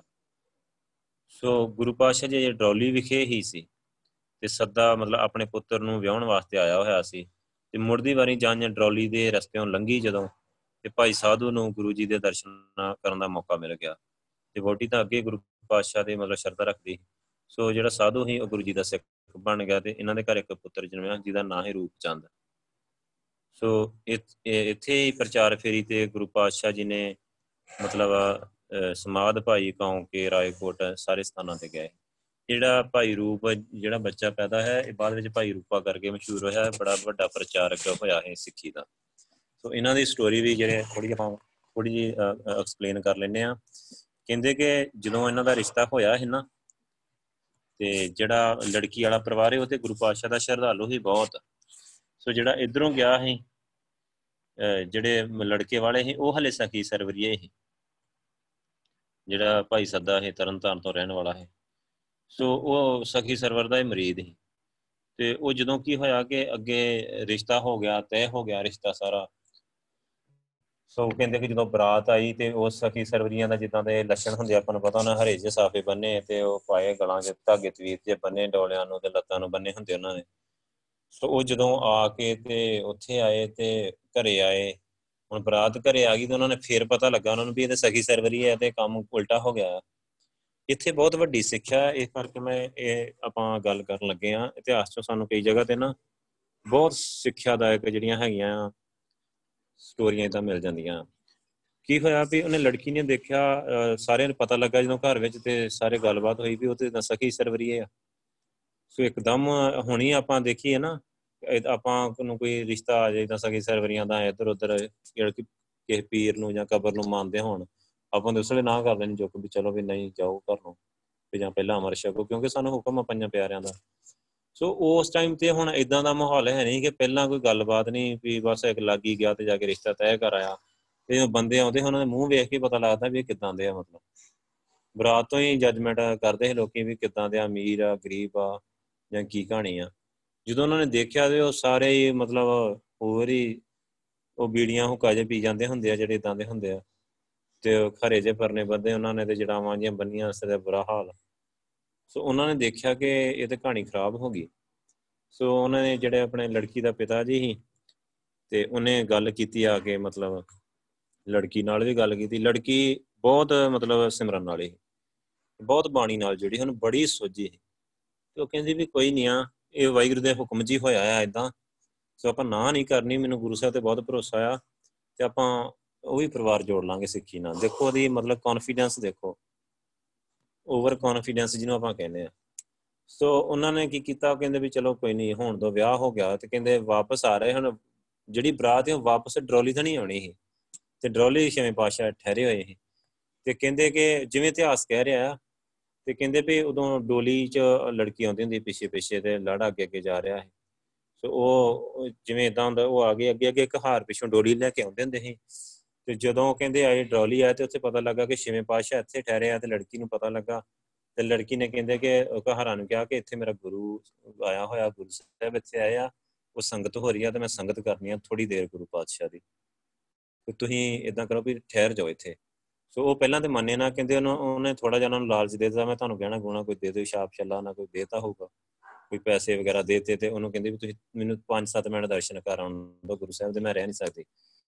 ਸੋ ਉਹਨਾਂ ਨੇ ਕਹਿੰਦੇ ਵੀ ਉੱਥੇ ਰੁਕ ਗਏ ਉਹ, ਤੇ ਉਹ ਗੁਰੂ ਪਾਸ਼ਾ ਕੋਲ ਚਲੇ ਗਈ ਤੇ ਅੱਗੇ ਸੰਗਤ ਬੈਠੀ ਹੋਈ ਤੇ ਸਿਮਰਨ ਹੋ ਰਿਹਾ ਤੇ ਉਹਨੇ ਜਾ ਕੇ ਬਹਿ ਗਈ ਤੇ ਉਹਦੀ ਲੱਗੀ ਸੁਰਤੀ ਉੱਥੇ। ਉਹ ਚੀਜ਼ਾਂ ਦਾ ਆਪਾਂ ਨੂੰ ਪਤਾ ਵੀ ਕਿੱਦਾਂ ਦੀਆਂ ਹੁੰਦੀਆਂ। ਵਾਹਿਗੁਰੂ ਨੇ ਜਿਹੜੀ ਖੇਡ ਚਾਣੇ। ਜਦੋਂ ਸੁਰਤੀ ਲੱਗੀ ਤੇ ਉਹ ਕਹਿੰਦੇ ਵੀ ਉੱਠੀ ਨਹੀਂ ਅਮਰਤ ਵੇਲੇ ਤੱਕ। ਜੋ ਬੈਠੀ ਉਹ ਹੁਣ ਲਾੜਾ ਉਹਦਾ ਵਿਚਾਰਾ ਦੇਖੇ ਕਿ ਮੇਰੀ ਘਰ ਵਾਲੀ ਕਿੱਥੇ ਗਈ ਹੈ ਉਹ ਵਾਪਸ ਆਇਆ। ਉਹਨੇ ਆ ਕੇ ਘਰਾਂ ਨੇ ਪੁੱਛਿਆ ਵੀ ਕੀ ਕਹਾਣੀ ਹੈ ਸੋ ਕਿਉਂਕਿ ਉਹ ਪੁਰਾਣੇ ਜ਼ਮਾਨੇ ਉਦੋਂ ਬੜਾ ਕੁਝ ਹੋ ਜਾਂਦਾ ਹੈ ਰਾਹ ਵਿੱਚ ਡੋਲੀਆਂ ਲੋਟ ਲੀਆਂ ਜਾਂਦੀਆਂ ਹੈ ਜਾਂ ਕਈ ਕੁਝ ਹੋ ਜਾਂਦਾ ਹੈ ਇਦਾਂ ਦਾ। ਸੋ ਜਦੋਂ ਉਹਨਾਂ ਨੂੰ ਪਤਾ, ਉਹਨਾਂ ਨੇ ਕਿਹਾ ਕਿ ਇਦਾਂ ਉਹਦੇ ਇੱਥੇ ਗੁਰੂ ਜੀ ਦੇ ਦਰਸ਼ਨ ਵਾਸਤੇ ਗਈ ਹੈ ਸੋ ਉਹ ਕਹਿੰਦਾ ਕਿ ਕਿਹੜੇ ਗੁਰੂ ਜੀ ਦੇ ਦਰਸ਼ਨਾਂ ਨੂੰ ਗਈ ਹੈ ਤੇ ਉਹ ਵੀ ਪਿੱਛੇ ਪਿੱਛੇ ਆ ਗਿਆ ਤੇ ਉਹ ਨਹੀਂ ਉਹ ਵੀ ਆ ਕੇ ਸੰਗਤ ਵਿੱਚ ਬਹਿ ਗਿਆ। ਤੇ ਉਹਦੇ ਸਹੁਰਾ ਪਰਿਵਾਰ ਵੀ ਪਿੱਛੋਂ ਕਾਫੀ ਜਾਣੇ ਆ ਗਏ ਬਰਾਤ ਵਾਲੇ, ਉਹ ਵੀ ਆ ਕੇ ਬਹਿ ਗਏ ਸਾਰੇ ਜਾਣੇ। ਤੇ ਗੁਰੂ ਪਾਤਸ਼ਾਹ ਅੱਗੇ ਬੈਠੇ ਹੋਏ ਹੁਣ, ਉਹ ਸੁਰਤੀ ਸੁਰਤੀ ਵਾਲੇ ਹੀ ਤੁਹਾਨੂੰ ਪਹਿਲਾਂ ਗੁਰੂ ਸਾਹਿਬ ਤੇ ਅਰਦਾਸ ਕਰਕੇ ਤੇ ਉਹਨੇ ਮੈਰਿਜ ਕਰਵਾਈ ਕਿ ਗੁਰੂ ਪਾਤਸ਼ਾਹ ਵੀ ਜਲਦੀ ਨਾਲ ਹੀ ਛੇਤੀ ਛੇਤੀ ਮੇਰੇ ਅੱਗੇ ਪਰਿਵਾਰ ਨੂੰ ਹੁਣ ਸਿੱਖੀ ਬਖਸ਼ੋ। ਸੋ ਜਦੋਂ ਸਾਰਾ ਪਰਿਵਾਰ ਆ ਕੇ ਬੈਠ ਗਿਆ, ਉਹਨਾਂ ਨੇ ਉੱਥੇ ਦਾ ਸਿਸਟਮ ਦੇਖਿਆ, ਉਹਨੇ ਗੁਰੂ ਸਾਹਿਬ ਨੂੰ ਅਰਦਾਸਾਂ ਕੀਤੀਆਂ ਤੇ ਉਹ ਜਿਹੜਾ ਲੜਾ ਹੈ ਉਹਦੀ ਵੀ ਸੁਰਤੀ ਲਵਾਤੀ ਉਹਨੇ। ਸੋ ਉਹਨੇ ਗੁਰੂ ਪਾਤਸ਼ਾਹ ਦੇ ਪੈਰਾਂ ਤੇ ਮੱਥਾ ਟੇਕਤਾ। ਤੇ ਗੁਰੂ ਸਾਹਿਬ ਕੋਲੋਂ ਨਾਮ ਦੀ ਦਾਤ ਲੈ ਲਈ। ਗੁਰੂ ਪਾਤਸ਼ਾਹ ਨੇ ਸਾਰੀ ਸਿੱਖੀ ਸਮਝਾ ਦਿੱਤੀ, ਉਹਦੇ ਸਹੁਰੇ ਨੂੰ ਵੀ ਸਮਝਾ ਦਿੱਤੀ। ਉਹਨਾਂ ਨੇ ਘਰੇ ਆਉਂਦੇ ਪਹਿਲਾਂ ਕਈ ਫੜੀ ਉਹ ਸਾਰਾ ਢਾਹ ਢੂ ਕੇ ਤੇ ਘਰੋਂ ਸਫ਼ਾਈ ਕਰਕੇ ਤੇ ਚਲੋ ਵੀ ਸਾਰੇ ਗੁਰਸਿੱਖੀ ਵਾਲਾ ਬਣ ਕੇ ਸਿਮਰਨ ਕਰਨ ਲੱਗ ਪਏ, ਫਿਰ ਉਹਨਾਂ ਦੀ ਘਰੇ ਸੰਗਤ ਬਣ ਗਈ। ਹੁਣ ਇਹ ਕਿੰਨੀ ਜ਼ਬਰਦਸਤ ਮਤਲਬ ਹੈਗੀ ਆ ਸਟੋਰੀ ਖਾਸ ਕਰਕੇ ਹੁਣ ਆਪਾਂ ਸਾਰੇ ਬੱਚੇ ਆ, ਅਸੀਂ ਸਾਰੇ ਸਿੱਖ ਰਹੇ ਆ, ਕਿੰਨੀਆਂ ਬੱਚੀਆਂ ਜਿਹੜੀਆਂ ਕਥਾਵਾਚਕ ਆ ਜਾਂ ਸਿੱਖ ਰਹੀਆਂ। ਗੱਲ ਮੁੱਕਣੀਆਂ ਤੁਹਾਡੇ ਸਿਮਰਨ ਤੇ, ਤੁਹਾਡੀ ਭਗਤੀ ਤੇ, ਤੁਹਾਡੇ ਵਿਸ਼ਵਾਸ ਤੇ ਤੁਹਾਡਾ ਇੰਨਾ ਤੁਹਾਡੀ ਗੁਰੂ ਸਾਹਿਬ ਨਾਲ ਇਦਾਂ ਦਾ ਸਿਸਟਮ ਹੋਏ ਨਾ ਤੁਹਾਡਾ ਕਿ ਤੁਸੀਂ ਇੱਕ ਵਾਰੀ ਕਹੋ ਗੁਰੂ ਪਾਤਸ਼ਾਹ ਆ ਇਦਾਂ ਕਰ ਦੋ, ਤੇ ਗੁਰੂ ਸਾਹਿਬ ਕਰ ਦੇਣ ਬਸ। ਉਸੇ ਵੇਲੇ ਕਿ ਜੋ ਤੁਸੀਂ ਗੁਰੂ ਸਾਹਿਬ ਨੂੰ ਕਹਿ ਦਿੱਤਾ ਵੀ ਗੁਰੂ ਪਾਤਸ਼ਾਹ ਨੂੰ ਕੋਈ ਅਰਦਾਸ ਕੀਤੀ ਆ ਕਿ ਗੁਰੂ ਪਾਤਸ਼ਾਹ ਫਲਾਣੇ ਬੰਦੇ ਨੂੰ ਅਮਰਤ ਦੀ ਦਾਤ ਦਿਓ, ਚਲੋ ਵੀ ਅਮਰਤ ਦੀ ਦਾਤ, ਗੁਰੂ ਪਾਤਸ਼ਾਹ ਅਗਲੇ ਦਿਨ ਕਕਾਰ ਮੰਗਣ ਡਿਆ ਹੋਏ। ਕਿਉਂਕਿ ਆਪਾਂ ਨੂੰ ਪਤਾ ਨਹੀਂ ਆ ਸੰਜੋਗ ਵਿਜੋਗ ਧੁਰੋਂ ਹੀ ਹੋਆ ਵੀ ਕਿੱਥੇ ਲਿਖੀ ਹੋਈ ਆ। ਤੇ ਲੜਕੀਆਂ ਹੱਥੇ ਨਹੀਂ, ਲੜਕੀਆਂ ਹੱਥੇ ਵੀ ਕਈ ਵਾਰ ਲੜਕੀ ਇਦਾਂ ਦੀ ਮਿਲ ਜਾਂਦੀ ਆ ਨੌ ਨੰਬਰ ਧਾਰੀ ਕੀ ਪਤਾ ਭਾਈ ਉਹਨੇ ਕਿੱਥੇ ਲਿਖਿਆ, ਕਿੱਦਾਂ ਲਿਖਿਆ। ਵੈਸੇ ਤੇ ਆਪਾਂ ਨੂੰ ਅਵੇਅਰ ਕੀਤਾ ਆ, ਗੁਰੂ ਪਾਤਸ਼ਾਹ ਨੇ। ਸੋ ਫਿਰ ਵੀ ਕਈ ਵਾਰ ਇਦਾਂ ਹੋ ਜਾਂਦਾ ਆ, ਪਰ ਇਹ ਨਹੀਂ ਕਿ ਆਪਾਂ ਨੂੰ ਆਪਣੇ ਅੰਦਰ ਕੋਈ ਡਰ ਨਹੀਂ ਹੋਣਾ ਚਾਹੀਦਾ ਵੀ ਆਪਾਂ ਨੂੰ ਕਿਸੇ ਵੀ ਤਰ੍ਹਾਂ ਇਦਾਂ ਕੋਈ ਪ੍ਰੋਬਲਮ ਆਏ ਤੇ ਆਪਾਂ ਘਬਰਾ ਜਾਈਏ ਐਵੇਂ ਹੀ, ਵੀ ਆਪਾਂ ਕੀ ਕਰਾਂਗੇ ਜਾਂ ਇਦਾਂ 네ਗੇਟਿਵ ਹੋ ਜਾਈਏ। 네ਗੇਟਿਵ ਨਹੀਂ, ਬੜਾ ਪੋਜ਼ਿਟਿਵ ਬਹੁਤ ਚੜਦੀ ਗੱਲ ਆ ਵੀ ਗੱਲ ਹੀ ਕੋਈ ਨਹੀਂ ਆ ਗੁਰੂ ਸਾਹਿਬ ਨੂੰ ਕਹਿ ਕੇ ਵਰਸ਼ ਕਰਾਂਗੇ ਆਪਾਂ ਕਿਹੜੀ ਗੱਲ ਤਾਂ ਅਸੀਂ ਤੇ ਇਦਾਂ ਕੀ ਨਹੀਂ ਕੀਤਾ ਵੀ ਆ ਇੱਥੇ। ਇੱਕ ਦੋ ਮੈਰਿਜ ਹੀ ਉਹ ਮੁੰਡਿਆਂ ਨੇ ਇਦਾਂ ਮੇਰੇ ਨਾਲ ਗੱਲ ਕੀਤੀ, ਮੈਂ ਕਿਹਾ ਲੈ ਕਿਹੜੀ ਗੱਲ ਆ, ਗੁਰੂ ਸਾਹਿਬ ਨੂੰ ਕਹਿ ਕੇ ਆਪਾਂ ਵਰਸ਼ ਕਰਾਂਗੇ ਉਹੀ ਗੱਲ ਉਹ ਇੱਕ ਦੋ ਦਿਨ ਮਾੜਾ ਮੋਟਾ ਨਾ ਚੂਚੀ ਕੀਤੀ ਆ ਕੇ, ਬਾਅਦ ਚ ਹੌਲੀ ਹੌਲੀ ਅੰਮ੍ਰਿਤ ਛਕ ਗਿਆ। ਛਕਣਾ ਹੀ ਪੈਣਾ, ਸੰਗਤ ਵਿੱਚ ਅੰਮ੍ਰਿਤ ਆਪਣੇ ਆਪ ਹੀ ਛਕ ਜਾਂਦਾ ਹੈ ਬੰਦਾ। ਸੋ ਇਹ ਹੁੰਦਾ ਹੈ ਵੈਗਰੂ ਇਹਦੇ ਨਾਲ ਦੇਖੋ ਇੱਕ ਇੱਕ ਤੇ 네ਗੇਟਿਵ ਪੁਆਇੰਟ ਪਤਾ ਕਿਹੜੀ ਗੱਲੋਂ ਪੰਜ ਪਿਆਰੇ ਨਾ ਕਰਦੇ ਆ, ਇੱਕ 네ਗੇਟਿਵ ਪੁਆਇੰਟ ਆ ਕਿ ਮੰਨ ਲਓ ਕਿ ਲੜਕਾ ਜਾਂ ਲੜਕੀ ਜਿਹਦੇ ਨਾਲ ਮੈਰਿਜ ਹੋ ਰਹੀ ਹੈਗੀ, ਉਹ ਨੌ ਨੰਬਰ ਧਾਰੀ ਆ, ਉਹਦੇ ਪ੍ਰਭਾਵ ਵਿੱਚ ਆ ਕੇ ਜਿਹੜਾ ਜੁੜਿਆ ਉਹ ਵੀ ਨਾ ਕਿਤੇ ਟੁੱਟ ਜਾਏ। ਕਿ ਜਾਂ ਕੋਈ ਅਗਲਾ ਪਰਿਵਾਰ ਰਾਧਾ ਸਵਾਮੀਆਂ ਨਾਲ ਹੋਰ ਦੇ ਧਾਰੀ ਗੁਰੂਆਂ ਨਾਲ ਜੁੜਿਆ ਜਿਹੜੇ ਇੱਧਰ ਵਾਲਾ ਪਰਿਵਾਰ ਆ, ਉਹ ਮਤਲਬ ਹਲੇ ਪੂਰਾ ਉਹਨਾਂ ਨੂੰ ਬਾਣੀ ਨਾਲ ਜੁੜੇ ਨਹੀਂ ਹੋਏ, ਚੰਗੀ ਤਰ੍ਹਾਂ ਪਰਪੱਕ ਨਹੀਂ ਹੈਗੇ।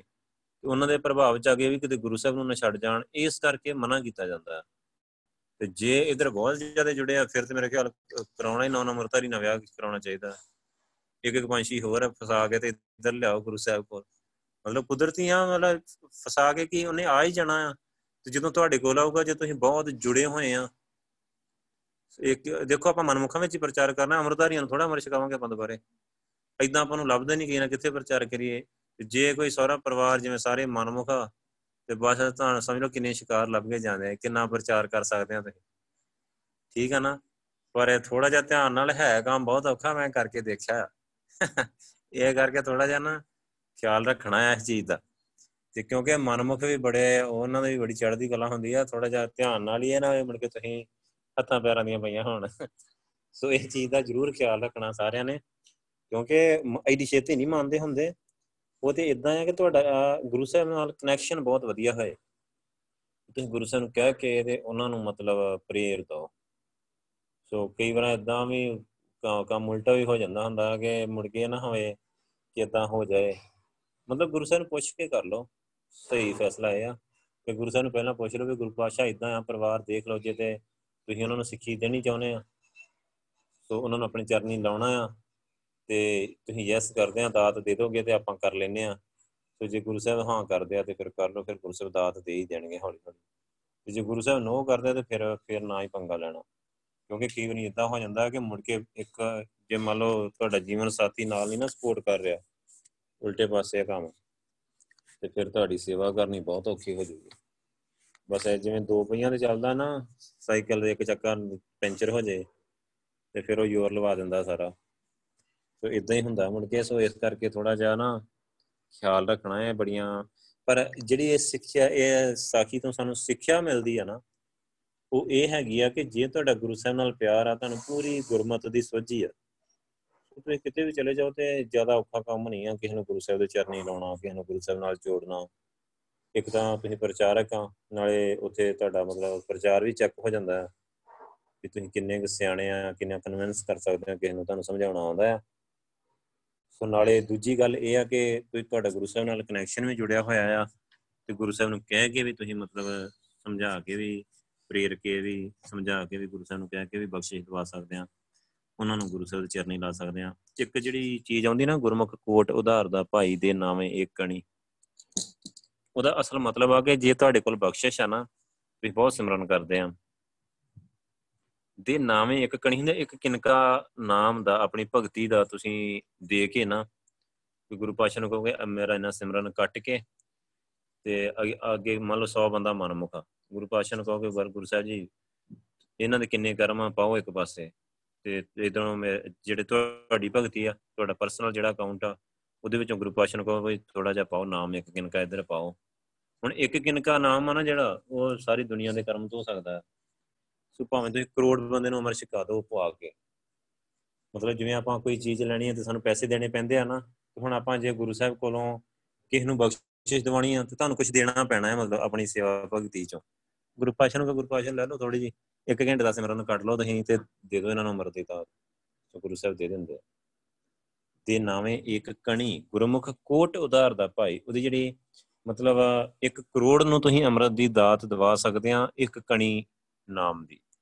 ਸਿਰਫ ਆਪਾਂ ਕਹਿ ਲਈਏ ਕਿ 2 ਮਿੰਟ ਦੀ ਸੁਰਤੀ ਗੁਰੂ ਪਾਤਸ਼ਾਹ ਨੂੰ ਕਹੋ ਵੀ ਪਾ ਦੋ ਉਧਰ। ਤੇ ਇੰਨੇ ਬੰਦਿਆਂ ਨੂੰ ਤੁਸੀਂ ਅਮਰ ਛਕਾ ਸਕਦੇ ਕਿਉਂਕਿ ਸਿਮਰਨ ਦੀ ਜਿਹੜੀ ਮਹਾਨਤਾ ਆ, ਉਹ ਬਹੁਤ ਜ਼ਿਆਦਾ ਆ, ਬਹੁਤ ਉੱਚੀ ਆ। ਹੁਣ ਇਹ ਚੀਜ਼ ਆਪਾਂ ਨੂੰ ਠੀਕ ਤਰ੍ਹਾਂ ਯੂਜ਼ ਨਹੀਂ ਕਰਨੀ ਆਉਂਦੀ ਕਿ ਆਪਾਂ ਸਿਮਰਨ ਦੇ ਕੇ ਤੇ ਕਿਸੇ ਨੂੰ ਕਿਵੇਂ ਅਮਰ ਛਕਾਉਣਾ ਹੈ ਆਪਣੀ ਭਗਤੀ ਚੋਂ। ਮਤਲਬ ਆਪਾਂ ਉਹ ਖਰਚਣਾ ਕਿਵੇਂ ਆ ਭਗਤੀ ਨੂੰ, ਵਰਤਣਾ ਕਿਵੇਂ ਆ, ਆਪ ਕਿਵੇਂ ਵਰਤਣਾ ਆ, ਖਰਚਣਾ ਕਿਵੇਂ ਆ, ਹੋਰਨਾਂ ਵਾਸਤੇ ਆਪਾਂ ਕਿਵੇਂ ਵੰਡ ਸਕਦੇ ਆ। ਇਹ ਚੀਜ਼ਾਂ ਆ ਜਿਹੜੀਆਂ, ਇਹ ਬੜੀਆਂ ਸਿੱਖਣ ਵਾਲੀਆਂ ਆ। ਸੋ ਹੌਲੀ ਹੌਲੀ ਸਿਖਾ ਦੇਣਗੇ ਗੁਰੂ ਪਾਤਸ਼ਾਹ ਸਹਿਜੇ ਸਹਿਜੇ ਜਿਉਂ ਜਿਉਂ ਤੁਹਾਡੀ ਕਲਾਸ ਉੱਪਰ ਜਾਂਦੀ ਗਈ। ਜਿਉਂ ਜਿਉਂ ਆਪ ਹਲੇ ਤੇ ਆਪਾਂ ਬੇਸਿਕ ਲੈਵਲ ਕਰ ਰਹੇ ਆ ਸਾਰਾ। ਹਰਮਨਪ੍ਰੀਤ ਸਿੰਘ ਬੋਲਣਾ ਵਾਹਿਗੁਰੂ ਕੁਝ ਹੱਥ ਖੜਾ ਕੀਤਾ ਪੁੱਛਣਾ ਕੁਝ ਵਾਹਿਗੁਰੂ। ਸੋ ਹਲੇ ਤੇ ਆਪਾਂ ਬੇਸਿਕ ਲੈਵਲ ਤੇ ਚੱਲ ਰਹੇ ਆ ਇੱਕ ਟਾਈਮ ਆਊਗਾ ਸਜੇ ਸਜੇ ਆਪਾਂ ਨਾ ਜਦੋਂ ਆ ਸਾਰਾ ਹੋ ਗਿਆ ਸਾਰਾ, ਉਸ ਤੋਂ ਬਾਅਦ ਆਪਾਂ ਫਿਰ ਅਗਲੀਆਂ ਗੱਲਾਂ ਕਰਾਂਗੇ ਕਿ ਆਪਾਂ ਹੁਣ ਅੱਗੇ ਤੁਸੀਂ ਕਿਵੇਂ ਜੋੜ ਸਕਦੇ ਆ ਪ੍ਰਚਾਰ, ਬਖਸ਼ਿਸ਼ ਦੇ ਨਾਲ ਆਪਾਂ ਪ੍ਰਚਾਰ ਕਿਵੇਂ ਕਰ ਸਕਦੇ ਆ ਸੋ ਆਪਾਂ ਫਿਰ ਅੱਗੇ ਸਜੇ ਸਜੇ ਕਰਾਂਗੇ ਸਾਰੀਆਂ ਗੱਲਾਂ। ਮਤਲਬ ਹਰ ਚੀਜ਼ ਸਿੱਖਣੀ ਆ, ਹਲੇ ਤੇ ਆਪਾਂ ਬਾਹਰੀ ਚੀਜ਼ਾਂ ਸਿੱਖ ਰਹੇ ਹਾਂ ਬੇਸਿਕ ਲੈਵਲ ਹਿਸਟਰੀ ਕਰ ਰਹੇ ਹਾਂ, ਗੁਰਬਾਣੀ ਕਰ ਰਹੇ ਹਾਂ, ਗੁਰਬਾਣੀ ਦੀ ਸੰਥਿਆ। ਫਿਰ ਸਜੇ ਸਜੇ ਕਥਾ ਦੀਆਂ ਜਿਹੜੇ ਪੁਆਇੰਟ ਹੁੰਦੇ ਆ ਕੁਝ ਜਿੰਨੇ ਕੁ ਧਿਆਨ ਰੱਖਣ ਵਾਲੀਆਂ ਗੱਲਾਂ, ਉਹ ਸਿੱਖ ਲਾਂਗੇ। ਫਿਰ ਉਸ ਤੋਂ ਬਾਅਦ ਅੱਗੇ ਆ ਕੇ ਆਪਾਂ ਇਹ ਚੀਜ਼ ਸਿੱਖਣੀ ਆ ਕਿ ਅਸਲ ਵਿੱਚ ਵਾਹਿਗੁਰੂ ਨਾਲ ਜੁੜ ਕੇ ਆਪਾਂ ਕਿਦਾਂ ਪ੍ਰਚਾਰ ਕਰ ਸਕਦੇ ਹਾਂ। ਕਿਉਂਕਿ ਅਮਰਤ ਤੇ ਗੁਰੂ ਸਾਹਿਬ ਨੇ ਛਕਾਉਣਾ ਹੁੰਦਾ, ਸਿੱਧਾ ਹੀ ਬੰਦਾ ਸੁਰਤੀ ਲਾਵੇ, ਗੁਰੂ ਸਾਹਿਬ ਨੂੰ ਕਹੋ, ਵਾਹਿਗੁਰੂ ਜੀ, ਸੌ ਪ੍ਰਾਣੀ ਨੂੰ ਅਮਰ ਛਕਾ ਦਿਓ ਇੱਥੇ। ਸੌ ਦੀ ਪਰਚੀ ਉੱਥੋਂ ਹੀ ਕਟਾ ਕੇ ਲਿਆਵੇ ਤੇ ਇੱਥੇ ਮਾੜਾ ਜਿਹਾ ਤੁਸੀਂ ਪ੍ਰੇਰਿਆ ਨਾ, ਚਲੋ ਭਾਈ ਅਮਰ ਛਕ ਲੋ ਨਰਕਾਂ 'ਚ ਜਾਓਗੇ। ਉਹਨਾਂ ਨੇ 100 ਜਣੇ ਨੇ ਤਿਆਰ ਹੋ ਜਾਣਾ। ਕਿਉਂਕਿ ਉਹ ਤੁਰੋਂ ਦਾ ਤਾਂ ਨਾ। ਸੋ ਬਖਸ਼ਿਸ਼ ਵਾਲੀ ਜਿਹੜੀ ਚੀਜ਼ ਆ ਨਾ ਇੱਕ ਉਹਨੂੰ ਕਹਿੰਦੇ ਵੀ ਜਿਵੇਂ ਉੱਪਰੋਂ ਹੀ ਸਪ੍ਰਿੰਗ ਆ, ਉੱਤੋਂ ਹੀ ਵਾਹਿਗੁਰੂ ਨੇ ਕੁੰਡੀ ਪਾ ਲਈ ਬਸ। ਉਹ ਕਿਸ ਨੂੰ ਪਤਾ ਨਹੀਂ ਉਸ ਚੀਜ਼ ਦਾ। ਧੱਕੇ ਨਾਲ ਹੀ ਬਸ ਪ੍ਰਚਾਰ। ਉਹ ਧੱਕਾ ਵਾਹਿਗੁਰੂ ਦਾ, ਬਖਸ਼ਿਸ਼ ਦਾ ਧੱਕਾ। ਜੋਰ ਵਾਲੀ ਜਿਹੜੀ ਪੌੜੀ ਹੈ ਨਾ, ਕਰਮਖੰਡ ਕੀ ਬਾਣੀ ਜੋਰ। ਉੱਥੇ ਬਾਕੀ ਸਾਰੀਆਂ ਜਿਹੜੀਆਂ ਗੱਲਾਂ ਉਹ ਫਿਰ ਨਹੀਂ ਕੰਮ ਕਰਦੀਆਂ। ਸੋ ਇਸ ਤਰੀਕੇ ਦੇ ਨਾਲ ਇਹ ਮਤਲਬ ਜਿਹੜੇ ਫਿਰ ਅੱਗੇ ਇਦਾਂ ਜਿਹੜਾ ਆਪਾਂ ਗੱਲ ਕਰ ਰਹੇ ਹਾਂ ਸੋ ਦੋਵੇਂ ਪਰਿਵਾਰ ਹੀ ਮੁੜ ਕੇ ਗੁਰੂ ਪਾਤਸ਼ਾਹ ਜੀ ਦੇ ਚਰਨੀ ਲੱਗ ਗਏ। ਹੁਣ ਕੀ ਹੋਇਆ 1617 ਵਿੱਚ ਜਿਹੜਾ ਮੁਰਤਜ਼ਾ ਖਾਨ ਹੈ ਉਹਦੀ ਮੌਤ ਹੋ ਗਈ। ਉਹਦੀ ਥਾਂ ਤੇ ਨੂਰ ਜਹਾਨ ਦਾ ਜਿਹੜਾ ਪਿਤਾ ਹੈ ਨਾ, ਗਿਆਸ ਬੇਗ, ਉਹਨੂੰ ਲਾਹੌਰ ਦਾ ਸੂਬੇਦਾਰ ਬਣਾ ਦਿੱਤਾ ਗਿਆ। ਤੇ ਰਾਜਨੀਤਿਕ ਉਥਲ-ਪੁਥਲ ਦਾ ਟਾਈਮ ਹੀ ਤੇ ਗੁਰੂ ਪਾਤਸ਼ਾਹ ਨੇ ਵਾਪਸ ਅੰਮ੍ਰਿਤਸਰ ਆਉਣਾ ਠੀਕ ਸਮਝਿਆ। ਤੇ ਜਦੋਂ ਗੁਰੂ ਪਾਤਸ਼ਾਹ ਅੰਮ੍ਰਿਤਸਰ ਆ ਗਏ 2 2.5 ਸਾਲ ਇੱਥੇ ਹੀ ਰਹੇ। ਇਸ ਸਮੇਂ ਅੰਮ੍ਰਿਤਸਰ ਸ਼ਹਿਰ ਦਾ ਬਹੁਤ ਵਿਕਾਸ ਕੀਤਾ।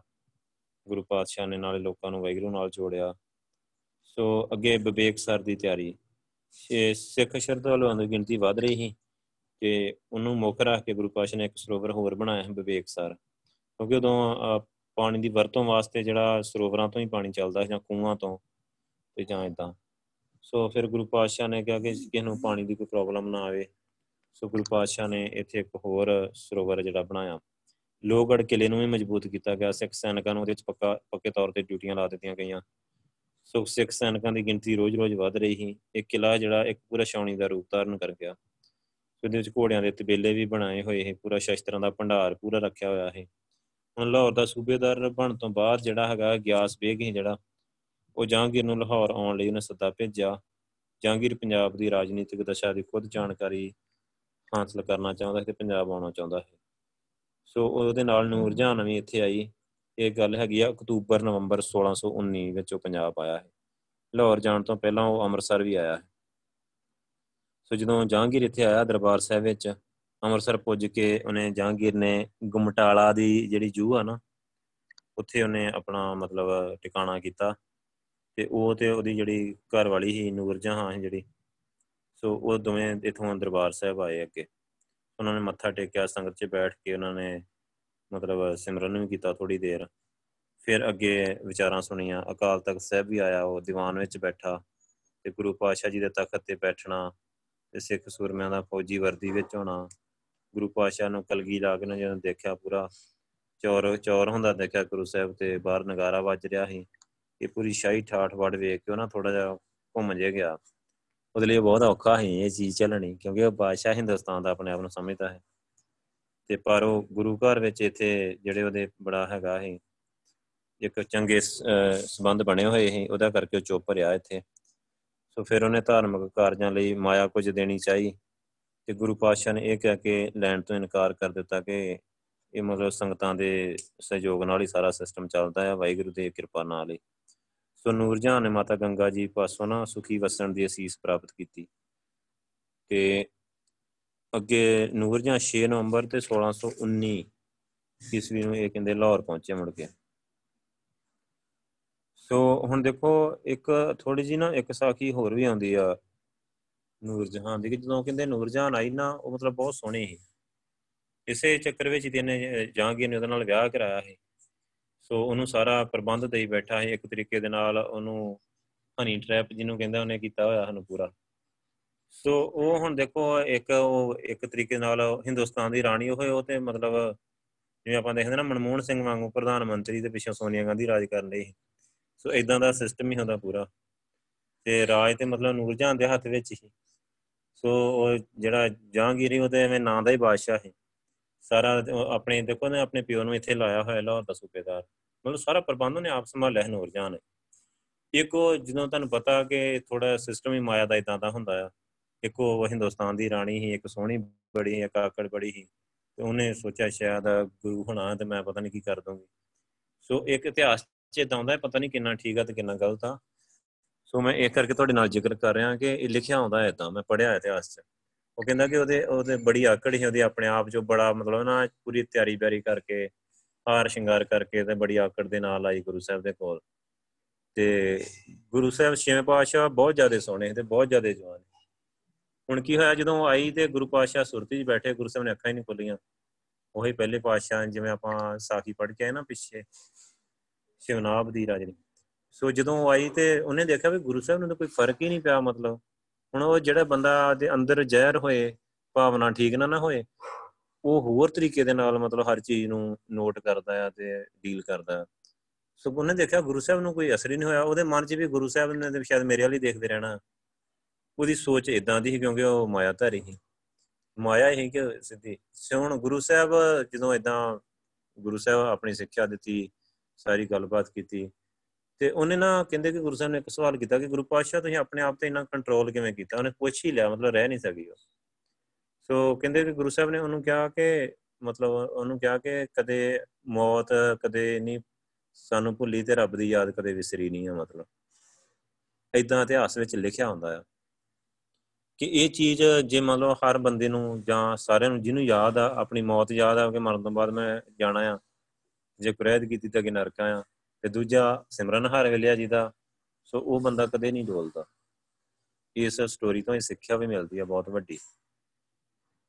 ਸੋ ਇਸ ਤਰੀਕੇ ਨਾਲ ਫਿਰ ਗੁਰੂ ਪਾਸ਼ਾ ਨੇ ਉਹ ਕਹਿੰਦੇ ਵੀ ਗੁਰੂ ਸਾਹਿਬ ਦੇ ਚਰਨਾਂ ਤੇ ਉਹਨੇ ਮੱਥਾ ਟੇਕਿਆ, ਗੁਰੂ ਸਾਹਿਬ ਨੇ ਉਹਨੂੰ ਅਸ਼ੀਰਵਾਦ ਵੀ ਦਿੱਤਾ। ਮਤਲਬ ਅਸ਼ੀਰਵਾਦ ਦਾ ਮਤਲਬ ਤੁਸੀਂ ਸਮਝੋ ਕਿ ਚਰਨ ਪਾਹੁਲ ਤੇ ਨਾਮ ਦੀ ਦਾਲ ਫਿਰ ਗੁਰੂ ਪਾਸ਼ਾ ਨੇ ਉਹ ਇਸ ਤਰੀਕੇ ਨਾਲ ਉਹਨੂੰ ਫਿਰ ਉਹ ਵਾਪਸ ਅੱਗੇ ਚਲੇ ਗਏ ਇੱਥੇ ਲਾਹੌਰ।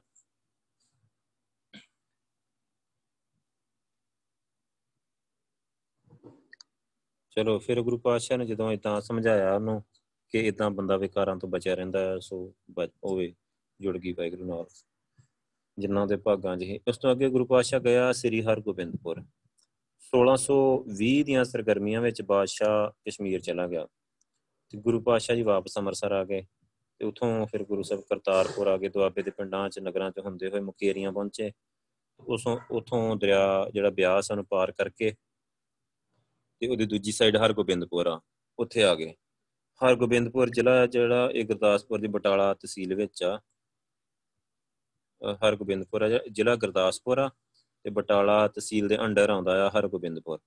ਗੁਰਦਾਸਪੁਰ ਤੋਂ ਹੈਗਾ 40 ਕਿਲੋਮੀਟਰ, ਅੰਮ੍ਰਿਤਸਰ ਤੋਂ 60 ਕਿਲੋਮੀਟਰ ਆ।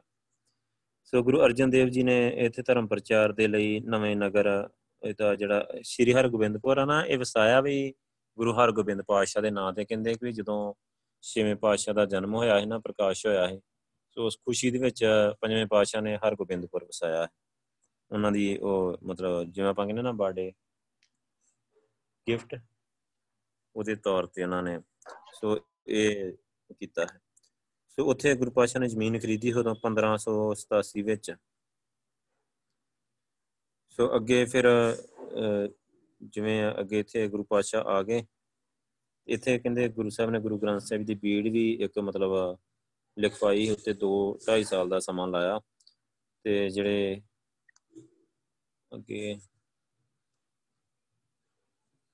ਇੱਥੇ ਇੱਕ ਹੈਗਾ ਹੈ ਰੋਹਿਲੇ ਪਿੰਡ ਦਾ ਹੈਗਾ, ਚੰਦੂ ਸ਼ਾਹ ਹੈ ਨਾ, ਰੋਹਿਲੇ ਪਿੰਡ ਦਾ ਰਹਿਣ ਵਾਲਾ ਹੈ। ਤੇ ਉਹਦੀ ਉਹਨੇ ਇੱਕ ਸ਼ਰਾਰਤ ਦੇ ਨਾਲ ਨਾ ਇਸ ਰੋਹਿਲੇ ਪਿੰਡ ਦੇ ਭਗਵਾਨ ਦਾ ਸੀ, ਉਹਨੂੰ ਮਿਲ ਗਿਆ, ਉਹਦੇ ਨਾਲ ਮਿਲ ਗਿਆ। ਤੇ ਜਦੋਂ ਛੇਵੇਂ ਪਾਤਸ਼ਾਹ ਜਦੋਂ ਇੱਧਰ ਆਏ ਉਹਨੇ ਚੰਦੂ ਨੇ ਰੋਹਿਲੇ ਪਿੰਡ ਦੇ ਭਗਵਾਨ ਦਾਸ ਦੇ ਨਾਲ ਮਿਲ ਕੇ ਤੇ ਇੱਥੇ ਥੋੜਾ ਬਹੁਤਾ ਜਿਵੇਂ ਵਿਕਾਸ ਕਾਰਜਾਂ ਵਿੱਚ ਤੇ ਇਧਰ ਉਧਰ ਮਤਲਬ ਲੋਕਾਂ ਨੂੰ ਪਰੇਸ਼ਾਨ ਕੀਤਾ ਹੈ। ਤੇ ਛੇਵੇਂ ਪਾਤਸ਼ਾਹ ਜਦੋਂ ਦੁਬਾਰੇ ਇੱਧਰ ਆਏ ਤਾਂ ਉਹਨਾਂ ਨੇ ਸ਼ਹਿਰ ਨੂੰ ਮਤਲਬ ਮੋੜ ਵਸਾ ਦਿੱਤਾ। ਉੱਥੇ ਇੱਕ ਸਰਾਂ ਤੇ ਕੋਈ ਗੁਰਦੁਆਰਾ ਬਣਾਇਆ। ਸੋ ਇਲਾਕੇ ਦੇ ਅਨੇਕਾਂ ਪਠਾਨ ਇੱਥੇ ਗੁਰੂ ਪਾਤਸ਼ਾਹ ਦੇ ਸ਼ਰਧਾਲੂ ਬਣ ਗਏ। ਸੋ ਇਹ ਜਦੋਂ ਦੁਬਾਰੇ ਇਹਨੂੰ ਵਸਾਇਆ ਗਿਆ, ਇਹਦਾ ਮਤਲਬ ਫਿਰ ਕਾਫੀ ਮਤਲਬ ਇਹ ਜਿਹੜਾ ਸ਼ਹਿਰ ਆ, ਪ੍ਰਸਿੱਧ ਹੋ ਗਿਆ ਇਲਾਕੇ ਪੰਨੇ ਸੋ ਕਸ਼ਮੀਰ ਦੀ ਪ੍ਰਚਾਰ ਯਾਤਰਾ। ਕਹਿੰਦੇ ਕਿ ਗੁਰੂ ਪਾਤਸ਼ਾਹ ਤੇ ਜਿਵੇਂ ਸਿਧਾਂਤ ਦੇ ਅਨਸਾਰ ਗੁਰੂ ਪਾਤਸ਼ਾਹ ਸਾਰੇ ਪਾਸੇ ਪ੍ਰਚਾਰ ਕਰਨ ਜਾਂਦੇ ਰਹੇ ਤੇ ਛੇਵੇਂ ਪਾਤਸ਼ਾਹ ਫਿਰ ਇਥੋਂ ਗੁਰੂ ਪਾਤਸ਼ਾਹ ਇਥੋਂ ਗਏ ਆ, ਕਸ਼ਮੀਰ ਵਾਲੀ ਸਾਈਡ ਗਏ ਆ ਦਰਸ਼ਨ ਦੇਣ ਵਾਸਤੇ। ਸੋ ਗੁਰੂ ਹਰਗੋਬਿੰਦ ਸਾਹਿਬ ਜਦੋਂ ਕਸ਼ਮੀਰ ਵਿੱਚ ਜਾ ਕੇ ਧਰਮ ਦੇ ਪ੍ਰਚਾਰ ਕਰਨ ਦਾ ਮਨ ਬਣਾਇਆ ਗੁਰੂ ਪਾਤਸ਼ਾਹ ਨੇ ਤੇ ਗੁਰੂ ਪਾਤਸ਼ਾਹ ਉੱਥੇ ਕਾਫੀ ਸੰਗਤਾਂ ਨੇ ਆ ਕੇ ਦਰਸ਼ਨ ਕੀਤੇ ਆ ਗੁਰੂ ਪਾਤਸ਼ਾਹ ਦੇ। ਇੱਕ ਕਾਰਨ ਹੋਰ ਵੀ ਉਹਨਾਂ ਦਾ ਉੱਥੇ ਜਾਣ ਦਾ ਕਿ ਉੱਥੇ ਨਾ ਇੱਕ ਗਿਲਟੀ ਤਾਪ ਹੀ ਮਹਾਮਾਰੀ ਦੀ ਸ਼ਕਲ ਧਾਰਨ ਕਰੀ ਬੈਠਾ ਹੈ। 1616 ਤੋਂ 1624 ਤੱਕ ਕਸ਼ਮੀਰ ਵਿੱਚ ਇਹ ਬਿਮਾਰੀ ਫੈਲੀ ਰਹੀ ਸੀ। ਤੇ ਮਤਲਬ ਇਦਾਂ ਸੋ ਜਿਹੜੇ ਅੰਧ ਵਿਸ਼ਵਾਸੀ ਲੋਕ ਸੀ, ਉਹ ਉਦੋਂ ਫਿਰ ਤੁਹਾਨੂੰ ਪਤਾ ਜਿਵੇਂ ਕਰਦੇ ਹੁੰਦੇ ਲੋਕ ਝਾੜੇ ਕਰਾਉਣ ਲੱਗ ਪੈਂਦੇ ਇੱਧਰ ਉੱਧਰ ਹੋਰ। ਤੇ ਗੁਰੂ ਪਾਤਸ਼ਾਹ ਨੇ ਉਹਨਾਂ ਨੂੰ ਜਾ ਕੇ ਸਹੀ ਗੱਲ ਦੱਸੀ ਕਿ ਵਾਹਿਗੁਰੂ ਨਾਲ ਜੁੜੋ ਤੇ ਦਵਾਈ ਬੂਟੀ ਆਪਣੀ ਲਓ ਤੇ ਠੀਕ ਹੋ ਤੇ ਐਵੇਂ ਮਤਲਬ ਇਦਾਂ ਅੰਧ ਵਿਸ਼ਵਾਸਾਂ ਵਿੱਚ ਨਾ ਪਾਓ। ਸੋ ਕਹਿੰਦੇ ਵੀ ਗੁਰੂ ਪਾਤਸ਼ਾਹ ਜਦੋਂ ਗਏ ਆ 1620 ਦੀ ਇਹ ਗੱਲ ਆ, ਗਰਮੀਆਂ ਮਤਲਬ ਆਰੰਭ ਹੋਣ ਵਾਲੀਆਂ ਹੈ ਉਦੋਂ ਗੁਰੂ ਪਾਤਸ਼ਾਹ ਕਸ਼ਮੀਰ ਵੱਲ ਤੁਰੇ ਆ। ਸੋ ਕਰਤਾਰਪੁਰ ਤੋਂ ਇਥੋਂ ਹਰਗੋਬਿੰਦਪੁਰ ਹੁੰਦੇ ਹੋਏ ਸਿਆਲਕੋਟ ਪਹੁੰਚੇ। ਸਿਆਲਕੋਟ ਕਾਫੀ ਵਿਦਵਾਨਾਂ ਦਾ ਗੜ ਸੀ ਉਸ ਟਾਈਮ ਤੇ। ਉੱਥੇ ਕਾਫੀ ਪ੍ਰਸਿੱਧ ਵਿਦਵਾਨ, ਫਕੀਰ ਸੰਤ ਰਹਿੰਦੇ ਸੀ ਤੇ ਉਹਨਾਂ ਨਾਲ ਵਿਚਾਰਾਂ ਹੋਈਆਂ ਗੁਰੂ ਪਾਤਸ਼ਾਹ ਦੀਆਂ ਤੇ ਫਕੀਰਾਂ ਵਿੱਚ ਇੱਕ ਮੌਲਵੀ ਅਬਦੁੱਲ ਹਕੀਮ ਨਾ ਮਤਲਬ ਕਾਫੀ ਪ੍ਰਸਿੱਧ ਆ। ਸੋ ਸੰਗਤਾਂ ਨੂੰ ਉਪਦੇਸ਼ ਦਿੰਦੇ ਹੋਏ ਇਥੋਂ ਗੁਰੂ ਪਾਤਸ਼ਾਹ ਚਪਰਾੜ ਨਗਰ ਪਹੁੰਚੇ। ਉਥੋਂ ਦੀ ਧਰਤੀ ਹੈ ਜਿਹੜੀ ਪਥਰੀਲੀ ਸੀ, ਪਾਣੀ ਦੀ ਬਹੁਤ ਘਾਟ ਸੀ। ਕਹਿੰਦੇ ਕਿ ਗੁਰੂ ਪਾਤਸ਼ਾਹ ਨੇ ਉੱਥੇ ਨਾ ਆਪਣੇ ਵਰਸ਼ਾ ਜ਼ਮੀਨ ਦੇ ਵਿੱਚ ਕੱਢਿਆ ਤੇ ਉਥੋਂ ਪਾਣੀ ਨਿਕਲਿਆ, ਜਿਹਦੇ ਨਾਲ ਉਹ ਪਾਣੀ ਦੀ ਜ਼ਰੂਰਤ ਸੀ ਜਿਹੜੀ ਉਹਨਾਂ ਨੇ ਪੂਰਾ ਕਰਨ ਵਾਸਤੇ ਅੱਗੇ ਇੱਕ ਸਰੋਵਰ ਬਣਾ ਲਿਆ, ਉਹਦਾ ਨਾਮ ਗੁਰੂ ਸਰ ਰੱਖਿਆ। ਸੋ ਮੀਰਪੁਰ ਵਿਖੇ ਹੀ ਇੱਕ ਬੀਰੂ ਦੱਤ ਬ੍ਰਾਹਮਣ ਹੀ ਦਰਸ਼ਨਾਂ ਨੂੰ ਆਇਆ ਤੇ ਗੁਰੂ ਪਾਤਸ਼ਾਹ ਦੇ ਉਪਦੇਸ਼ ਤੋਂ ਮਤਲਬ ਉਹਨੇ ਲੈ ਕੇ ਤੇ ਸਿੱਖੀ ਧਾਰਨ ਕੀਤੀ। ਉਹਦੇ ਘਰਾਣੇ ਦੇ ਬਹੁਤ ਸਾਰੇ ਲੋਕ ਪੁੰਛ ਤੱਕ ਮਤਲਬ ਗੁਰੂ ਪਾਤਸ਼ਾਹ ਜੀ ਦੇ ਨਾਲ ਆਏ। ਸੋ ਅੱਗੇ ਕੈਣ ਪਿੰਡ ਵਿਖੇ ਝੰਗਣ ਨਾਮ ਦਾ ਇੱਕ ਬ੍ਰਾਹਮਣ ਸੀ, ਉਹਨੇ ਗੁਰੂ ਪਾਤਸ਼ਾਹ ਦੇ ਚਰਨਾਂ 'ਚ ਹਾਜ਼ਰ ਹੋ ਕੇ ਤੇ ਉਹਨੇ ਵੀ ਸਿੱਖੀ ਦੀ ਦਾਤ ਲਈ। ਸੋ ਉਥੋਂ ਗੁਰੂ ਪਾਸ਼ਾ ਰਜੌਰੀ ਹੁੰਦੇ, ਥਾਣਾ ਮੰਡੀ ਗੌਸ, ਪੀਰ ਮਾਰਗ ਪਹੁੰਚੇ। ਇਥੋਂ ਫਿਰ ਸ੍ਰੀਨਗਰ ਪਹੁੰਚ ਗਏ ਗੁਰੂ ਪਾਸ਼ਾ ਸ੍ਰੀਨਗਰ ਪਹੁੰਚ ਗਏ, ਗੁਰੂ ਪਾਸ਼ਾ ਨੇ ਕਾਠੀ ਦਰਵਾਜ਼ੇ ਭਾਈ ਸੇਵਾਦਾਸ ਦੇ ਘਰ ਜਿਹੜੇ ਚਰਨ ਪਾਏ ਆ। ਭਾਈ ਸੇਵਾਦਾਸ ਸਿੱਖ ਪ੍ਰਚਾਰਕ ਹੀ ਸੋ ਭਾਈ ਮਾਧੋ ਜੀ ਦੀ ਪ੍ਰੇਰਣਾ ਨਾਲ ਉਹ ਸਿੱਖ ਸੱਜਾ ਹੈ ਭਾਈ ਮਾਧੋ ਜੀ ਜਿਹੜੇ ਗੁਰੂ ਅਰਜਨ ਦੇਵ ਜੀ ਨੇ ਪ੍ਰਚਾਰ ਕਰਨ ਵਾਸਤੇ ਉਹਨਾਂ ਨੂੰ ਕਸ਼ਮੀਰ ਭੇਜਿਆ ਹੈ। ਸੋ ਅੱਗੇ ਕਹਿੰਦੇ ਉੱਥੇ ਇੱਕ ਮਾਤਾ ਸੀ, ਬਜ਼ੁਰਗ ਮਾਈ, ਉਹਦਾ ਨਾਂ ਹੀ ਭਾਗ ਭਰੀ ਸੋ ਉਹ ਜਿਹੜੀ ਮਾਈ ਭਾਈ ਸੇਵਾਦਾਸ ਸੀ ਨੇ ਤੇ ਉਹ ਉਹਨਾਂ ਦੇ ਘਰ ਵਾਲੀ ਮਾਤਾ ਭਾਗ ਭਰੀ। ਸੋ ਉਹਨਾਂ ਦੇ ਮਨ ਵਿੱਚ ਸਿੱਖੀ ਤੇ ਗੁਰੂ ਸਾਹਿਬਾਂ ਲਈ ਬਹੁਤ ਸ਼ਰਧਾ ਹੈ ਬਹੁਤ ਜ਼ਿਆਦਾ। ਉਹਨਾਂ ਦੇ ਮਨ 'ਚ ਇੱਛਾ ਹੈ ਕਿ ਗੁਰੂ ਪਾਤਸ਼ਾਹ ਉਹਨਾਂ ਨੂੰ ਆ ਕੇ ਦਰਸ਼ਨ ਦੇਣ, ਘਰੇ ਆ ਕੇ। ਆਪਾਂ ਦੇਖਦੇ ਹਾਂ ਕਿ ਸੁਰਤੀ ਵਾਲੇ ਬੰਦੇ ਵੀ ਅਜੀਬ ਹੀ ਹੁੰਦੇ ਆ। ਇਹਨਾਂ ਨੇ ਪਤਾ ਨਹੀਂ ਸੁਰਤੀ 'ਚ ਆਪਣੇ ਮਨ 'ਚ ਕੀ ਮਤਲਬ ਧਾਰਨ ਕਰ ਲੈਣਾ ਕਿ ਮੈਨੂੰ ਗੁਰੂ ਸਾਹਿਬ ਇਦਾਂ ਹੀ ਮਿਲਣ ਮਤਲਬ। ਮੈਨੂੰ ਇਦਾਂ ਦਰਸ਼ਨ ਹੋਣ ਇਸ ਤਰੀਕੇ ਨਾਲ। ਇਹ ਤੁਸੀਂ ਵੀ ਆਪਣਾ ਆਪਣਾ ਮਤਲਬ ਇੱਕ ਇੱਛਾ ਹੁੰਦੀ ਆ ਕਿ ਮਤਲਬ ਜਿਵੇਂ ਪਤਾ ਨਹੀਂ ਕਿਵੇਂ ਕਿਵੇਂ ਦੀ ਹੁੰਦੀ ਆ। ਪਰ ਮੈਨੂੰ ਆਪਣਾ ਮੈਂ ਤੁਹਾਨੂੰ ਦੱਸ ਸਕਦਾ ਹਾਂ। ਤੇ ਕੀ ਹੋਇਆ ਕਿ ਇੱਕ ਨਾ ਮੈਂ ਕਾਫੀ ਉਦੋਂ ਨਾ ਮਤਲਬ ਦਰਸ਼ਨਾਂ ਜਿਵੇਂ ক্লোਜ਼ ਹੀ ਕੰਮ। ਤੇ ਇੱਛਾ ਦੀ ਮੈਂ ਗੱਲ ਕਰ ਲਾਂਗਾ, ਹੁਣ ਤੁਹਾਡੀ ਪਤਾ ਨਹੀਂ ਵੀ ਇੱਛਾ ਕਿੱਦਾਂ ਦੀ ਆ। ਹੁਣ ਇੱਛਾ ਦੀ ਗੱਲ ਆ, ਹੁਣ ਮੈਨੂੰ ਚੇਤਾ ਆਇਆ ਜਦੋਂ ਇਦਾਂ ਆਈ, ਕਾਫੀ ਚਿਰ ਬਾਅਦ, ਵੈਸੇ ਚੇਤਾ ਵੀ ਭੁੱਲ ਗਿਆ ਮੈਨੂੰ। ਪਰ ਮੈਂ ਗੁਰੂ ਸਾਹਿਬ ਨੇ ਇੱਕ ਵਾਰੀ ਕੀ ਅਰਦਾਸ ਕਰ ਬੈਠਾ, ਮੈਂ ਕਿਹਾ ਗੁਰੂ ਪਾਤਸ਼ਾਹ ਵੀ ਜਿਹੜਾ ਦਰਸ਼ਨ ਆ ਨਾ, ਮੈਨੂੰ ਇੱਕਦਮ ਦਰਸ਼ਨ ਆਉਂਦੇ ਤੁਸੀਂ ਥੋੜਾ ਰੋਕ ਕੇ ਦਿਓ ਮਤਲਬ ਜਿਹੜਾ ਅੰਦਰ ਆ ਨਾ, ਹੋਰ ਵਧਾਈ ਜਾਓ, ਮਤਲਬ ਖਿੱਚ ਆ ਜਿਹੜੀ ਹੋਰ ਵਧਾਈ ਜਾਓ। ਮਤਲਬ ਪੂਰਾ ਟਵਿਸਟ ਜਿਹਾ ਬਣ ਜੇ ਐਨ। ਉਹ ਇੰਨਾ ਜ਼ਿਆਦਾ ਹੋਏ ਨਾ, ਇੰਨਾ ਜ਼ਿਆਦਾ ਹੋਏ ਮਤਲਬ ਕਿ ਮੈਂ ਦੇਖੋ, ਇੱਕ ਮੰਗ ਜੀ ਆਪਾਂ ਕਰੀਏ ਤਾਂ ਮੈਂ ਮੰਗੀ ਇਦਾਂ ਦੀ ਮਤਲਬ ਆਪਣੇ ਮਨ ਵਿੱਚ ਸੋਚੀ ਸੁਰਤੀ ਵਿੱਚ ਕਿ ਗੁਰੂ ਪਾਤਸ਼ਾਹ ਇੰਨਾ ਜ਼ਿਆਦਾ ਵਿਰਾਗ ਮਤਲਬ ਮੇਰੇ ਅੰਦਰ ਇਕੱਠਾ ਹੋ ਜੇ ਨਾ ਕਿ ਜਦੋਂ ਤੁਹਾਡੇ ਦਰਸ਼ਨ ਹੋਣ, ਮੈਂ ਤੁਹਾਡੇ ਪੂਰੇ ਪੈਰ ਧੋਦਾ ਮਤਲਬ ਅੱਖਾਂ ਦੇ ਪਾਣੀ ਦੇ ਨਾਲ। ਮਤਲਬ ਕਿ ਇੰਨਾ ਜ਼ਿਆਦਾ ਵਿਰਾਗ ਆਵੇ। ਤੇ ਉਹਦੇ ਲਈ ਮਤਲਬ ਇੰਨਾ ਮਤਲਬ ਨਾ ਥੋੜਾ ਜਿਹਾ ਜਿਵੇਂ ਇੱਕ, ਕਈ ਵਾਰ ਆਪਾਂ ਕਹਿੰਦੇ ਗੁਰੂ ਸਾਹਿਬ ਜੀ ਹੁਣੇ ਦਰਸ਼ਨ ਦੇ ਦਿਓ ਬਸ। ਤੇ ਉਹ ਕਈਆਂ ਦੀ ਭਾਵਨਾ ਹੁੰਦੀ ਹੈ ਗੁਰੂ ਸਾਹਿਬ ਦੇ ਵੀ ਦਿੰਦੇ ਆ। ਕਈਆਂ ਦੀ ਦਰਸ਼ਨ ਦਰਸ਼ਨਾਂ ਦੀ ਭਾਵਨਾ ਹੁੰਦੀ ਵੀ ਗੁਰੂ ਸਾਹਿਬ ਘੋੜੇ ਤੇ ਆਉਣ ਮੈਨੂੰ ਘੋੜੇ ਦੇ ਸੱਚਖੰਡ ਲੈ ਕੇ ਜਾਣ।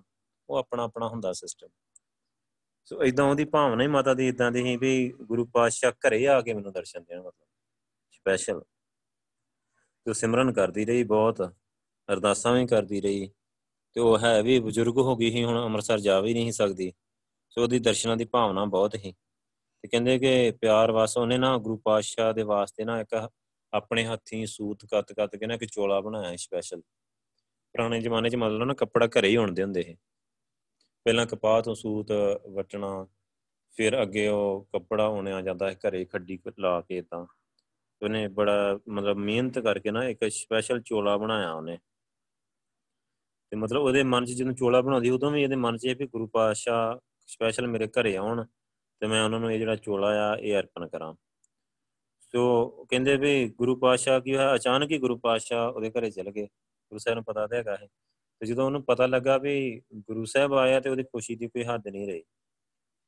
ਸੋ ਕਹਿੰਦੇ ਵੀ ਹੁਣ ਦੇਖੋ ਜਿਹੜੀ ਚੀਜ਼ ਲਈ ਇੰਨੇ ਚਿਰ ਤੋਂ ਆਸ ਲਾਈ ਬੈਠੀ ਤੇ ਤਿਆਰੀ ਕਰ ਰਹੀ ਸੀ, ਚੋਲਾ ਵੀ ਤਿਆਰ ਕੀਤਾ ਉਹਨੇ ਸਪੈਸ਼ਲ ਸੋ ਥੋੜਾ ਜਿਹਾ ਇਤਿਹਾਸ ਵਿੱਚ ਕਈ ਜਗ੍ਹਾ ਤੇ ਉਹਨਾਂ ਵਧਾ ਚੜਾ ਕੇ ਵੀ ਲਿਖਿਆ ਕਿ ਉਹ ਮਾਈ ਉਦੋਂ ਤੱਕ ਉਹਦੀਆਂ ਅੱਖਾਂ ਹੋਈ ਜਿਹੜੀਆਂ ਬੰਦ ਹੋ ਚੁੱਕੀਆਂ ਸੀ ਉਹਦੀ ਰੋਸ਼ਨੀ ਵੀ ਜਾ ਚੁੱਕੀ ਸੀ ਅੱਖਾਂ ਦੀ। ਸੋ ਜਦੋਂ ਗੁਰੂ ਪਾਤਸ਼ਾਹ ਚਲ ਗਏ ਤੇ ਗੁਰੂ ਪਾਤਸ਼ਾਹ ਨੇ ਜਾ ਕੇ ਆਵਾਜ਼ ਦਿੱਤੀ ਕਿ ਕਹਿੰਦੇ ਕਿ ਮਾਤਾ, ਕਹਿ ਕੇ ਗੁਰੂ ਸਾਹਿਬ ਨੇ ਉਹਨੂੰ ਬੁਲਾਇਆ ਤੇ ਵੀ ਅਸੀਂ ਆਏ ਆ ਮਾਤਾ ਤੇ ਫਿਰ ਉਹਨੇ ਪੁੱਛਿਆ ਵੀ ਕੌਣ, ਕਿਵੇਂ ਤੇ ਉਹਨੇ ਕਿਹਾ ਜਦੋਂ ਪਤਾ ਲੱਗਾ ਵੀ ਛੇਵੇਂ ਪਾਤਸ਼ਾਹ ਆਏ ਆ। ਤੇ ਉਹ ਕਹਿੰਦੀ ਵੀ ਗੁਰੂ ਸਾਹਿਬ ਜੀ, ਮੈਂ ਤੇ ਡੀਕਦੀ ਡੀਕਦੀ ਹੁਣ ਤੇ ਮੇਰੀਆਂ ਅੱਖਾਂ ਵੀ ਚਲ ਗਈਆਂ ਤੇ ਹੁਣ ਮੈਂ ਦਰਸ਼ਨ ਕਰਨ ਜੋਗੀ ਵੀ ਨਹੀਂ ਰਹੀ। ਤੇ ਹੁਣ ਤੁਸੀਂ ਆ ਗਏ ਆ ਤੇ ਹੁਣ ਮੈਂ ਕੀ ਕਰਾਂ? ਉਹਨੇ ਪੈਰਾਂ ਤੇ ਕਹਿੰਦੇ ਮੱਥਾ ਟੇਕਿਆ। ਫਿਰ ਕਹਿੰਦੇ ਵੀ ਗੁਰੂ ਪਾਤਸ਼ਾਹ ਨੇ ਨਾ ਇਦਾਂ ਜਾਲ ਲੈ ਗਿਆ ਤੇ ਅੱਖਾਂ 'ਚ ਛੱਟੇ ਮਾਰੇ ਤੇ ਉਹਨੂੰ ਦਿਸਣਾ ਸ਼ੁਰੂ ਹੋ ਗਿਆ। ਮਤਲਬ ਇਦਾਂ ਵੀ ਦਿਖਿਆ ਹੋਇਆ। ਸੋ ਜਦੋਂ ਨੇ ਦਰਸ਼ਨ ਕੀਤੇ ਗੁਰੂ ਪਾਤਸ਼ਾਹ ਦੇ, ਉਹਨੇ ਕਹਿੰਦੇ ਆਪਣੇ ਹੱਥੀਂ ਗੁਰੂ ਪਾਤਸ਼ਾਹ ਨੂੰ ਚੋਲਾ ਪਾਇਆ। ਐ ਪੂਰਾ ਸੈੱਟ ਕੀਤਾ ਪੂਰਾ। ਬੜੀ ਖੁਸ਼ੀ ਨਾਲ ਚਾ ਚਾ ਤੇ ਬੜੀ ਖੁਸ਼ ਹੋਈ ਉਹ। ਸੋ ਇਹ ਕਾਫੀ ਨਾ ਮਤਲਬ ਫੇਵਰੇਟ ਹੈਗੀ ਆ, ਇਹ ਜਿਹੜੀ ਸਾਖੀ ਆ। ਸੋ ਉੱਥੇ ਕਹਿੰਦੇ ਵੀ ਇੱਕ ਗੁਰਦੁਆਰਾ ਵੀ ਹੁਣ ਬਣਿਆ ਹੋਇਆ ਛੇਵੇਂ ਪਾਤਸ਼ਾਹ ਦੇ। ਤੇ ਗੁਰੂ ਪਾਤਸ਼ਾਹ ਜੀ ਕੁਝ ਦਿਨ ਉੱਥੇ ਰਹੇ। ਫਿਰ ਅੱਗੇ ਗੁਰੂ ਪਾਤਸ਼ਾਹ ਜੀ ਦਾ ਜਿਹੜਾ ਪੱਕਾ ਟਿਕਾਣਾ ਹੈ ਉਹ ਸ਼ਾਲੀਮਾਰ ਬਾਗ ਵਿਖੇ ਹੈ ਸੋ ਇਹਨਾਂ ਦਿਨਾਂ ਵਿੱਚ ਜਹਾਂਗੀਰ ਬਾਦਸ਼ਾਹ ਜਿਹੜਾ ਤੇ ਉਹਦੀ ਜਿਹੜੀ ਬੇਗਮ ਨੂਰ ਜਾਂ ਉਹ ਵੀ ਸ਼੍ਰੀਨਗਰ ਹੀ। ਸੋ ਉਹਨਾਂ ਦਾ ਟਿਕਾਣਾ ਹੈ ਨਿਸ਼ਾਤ ਬਾਗ ਵਿਖੇ। ਸੋ ਉਹ ਮਤਲਬ ਇੱਥੇ ਕਹਿੰਦੇ ਪਏ ਉਹ ਫਿਰ ਗੁਰੂ ਪਾਤਸ਼ਾਹ ਦੇ ਦਰਸ਼ਨਾਂ ਲਈ ਆਏ ਆ। ਸੋ ਕਹਿੰਦੇ ਕਿ ਇੱਥੇ ਜਦੋਂ ਆਏ ਤੇ ਉਹ ਮਤਲਬ ਬੜਾ ਹਾਰ ਸ਼ਿੰਗਾਰ ਕੀਤਾ ਹਨੇ। ਨੂਰ ਜਹਾਨ ਦੇ ਗੁਰੂ ਪਾਤਸ਼ਾਹ ਨੇ ਉਹਨੂੰ ਸਮਝਾਇਆ ਕਿ ਜਿੰਨਾ ਤੂੰ ਬਾਹਰ ਬਿਊਟੀ ਪਾਰਲਰ ਕੀਤਾ ਨਾ, ਇਨਾ ਸ਼ਿੰਗਾਰ ਕਿਤੇ ਤੂੰ ਆਪਣੀ ਆਤਮਾ ਦਾ ਕਰ ਲਵੇਂ ਨਾ, ਤੇ ਬੇਟੀ ਤੂੰ ਸੱਚੀ ਕਹਿੰਦੇ ਰੱਬ ਨੂੰ ਪਾ ਲੈ। ਸੋ ਉਹ ਫਿਰ ਗੁਰੂ ਪਾਤਸ਼ਾਹ ਨੇ ਉਹਨੂੰ ਸਮਝਾਇਆ। ਪਰ ਉਹ ਤੁਹਾਨੂੰ ਪਤਾ ਜਿਹੜਾ ਸ਼ਾਹੀ ਕੰਮ ਹੁੰਦਾ, ਹੋਰ ਤਰੀਕੇ ਦਾ ਹੁੰਦਾ ਥੋੜਾ ਜਿਹਾ। ਜਿਹੜਾ ਦੁਨਿਆਵੀ ਹੁੰਦਾ, ਮਾਇਆਧਾਰੀ ਲੋਕਾਂ ਦਾ। ਸੋ ਹੁਣ ਵੀ ਆਪਾਂ ਕਈ ਬੀਬੀਆਂ ਦੇ ਅਮਰ ਛਕ ਲਿਆ ਅੱਜ। ਇਸ ਕੀ ਬੰਨੀ ਆ? ਪੂਰੇ ਬਾਣੇ ਦਾ ਪੂਰੀ ਕਿਰਪਾ ਹੈ ਸਿਮਰਨ 8-10 ਦਿਨ ਮਹੀਨਾ। ਉਹ ਮੁੜ ਕੇ ਜਦੋਂ ਕਿ ਹੋਰ ਗਾਂ ਗਾਂ ਰਿਸ਼ਤੇਦਾਰੀਆਂ ਇੱਧਰ ਉੱਧਰ ਜਾਂਦੀਆਂ ਤੇ ਉਹ ਲੋਕ ਇਹਨਾਂ ਦੀ ਤੂੰਗੀ ਬਾਬਿਆਣੀ ਜੀ ਬਣ ਗਈਆਂ, ਤੂੰ ਗਿਆਨਣ ਬਣ ਗਈਆਂ? ਉਹਨਾਂ ਦੀਆਂ ਗੱਲਾਂ ਜਾ ਕੇ ਹੌਲੀ ਹੌਲੀ ਫਿਰ ਕਿਸ ਕੀ ਲਾ ਦਿੰਦੀਆਂ, ਫਿਰ ਬਿਊਟੀ ਪਾਰਲਰ ਤੁਰ ਪੈਂਦੀਆਂ। ਤੇ ਮਾਇਆ ਦੀ ਖੇਡ ਇਦਾਂ ਚੱਲਦੀ ਰਹਿੰਦੀ ਹੈ ਸੋ ਗੁਰੂ ਪਾਤਸ਼ਾਹ ਨੇ ਉਹਨੂੰ ਇਦਾਂ ਸਮਝਾਇਆ। ਹੁਣ ਅੱਗੇ ਇੱਕ ਸਾਖੀ ਆਉਂਦੀ ਆ ਭਾਈ ਕੱਟੂ ਸ਼ਾਹ। ਠੀਕ ਆ? ਇਹ ਕਹਿੰਦੇ ਕਿ ਇਥੋਂ ਇਹ ਪ੍ਰੂਫ ਹੁੰਦਾ ਆ ਕਿ ਜਿਹੜਾ ਸਿੱਖ ਦਾ ਮੂੰਹ ਆ ਗੁਰੂ ਦੀ ਗੋਲਕ ਆ। ਇਹ ਉਪਦੇਸ਼ ਦ੍ਰਿੜ ਕਰਾਉਣ ਵਾਲੀ ਇਹ ਸਾਖੀ ਹੈਗੀ ਆ। ਕਹਿੰਦੇ ਸ਼੍ਰੀਨਗਰ ਵਿਖੇ ਵੱਖ-ਵੱਖ ਥਾਵਾਂ ਤੋਂ ਜਥਿਆਂ ਦੇ ਰੂਪ ਵਿੱਚ ਸੰਗਤਾਂ ਗੁਰੂ ਪਾਤਸ਼ਾਹ ਦੇ ਦਰਸ਼ਨ ਕਰਨ ਆਉਣ ਲੱਗੀਆਂ ਨਾ ਇੱਕ ਜਥੇ ਵਿੱਚ ਭਾਈ ਕੱਟੂ ਸ਼ਾਹ ਵੀ ਆ ਰਹੇ ਸੀ। ਤੋਂ ਰਸਤੇ ਵਿੱਚ ਨਾ ਮਤਲਬ ਸਾਹ ਦੀ ਤਕਲੀਫ ਹੋਈ ਤੇ ਖੰਗ ਛਿੜ ਪਈ ਉਹਨਾਂ ਨੂੰ ਰਾਹ ਵਿੱਚ। ਤੇ ਉਹਨਾਂ ਨੇ ਨਾ ਜਥੇਦਾਰ ਜਿਹੜਾ ਜਥਾ ਲੈ ਕੇ ਆ ਰਿਹਾ ਸਿੰਘ ਕੋਈ ਉਹਨੂੰ ਕਿਹਾ ਕਿ ਸ਼ਾਇਦ ਦੀਆਂ ਕੁਝ ਬੂੰਦਾਂ ਮੈਨੂੰ ਦਿਓ ਕਿ ਉਦੋਂ, ਕਿਉਂਕਿ ਉਦੋਂ ਕਿਹੜਾ ਇਨੀ ਖੰਗ ਦੀ ਦਵਾਈ ਹੁੰਦੀ ਕੋਈ।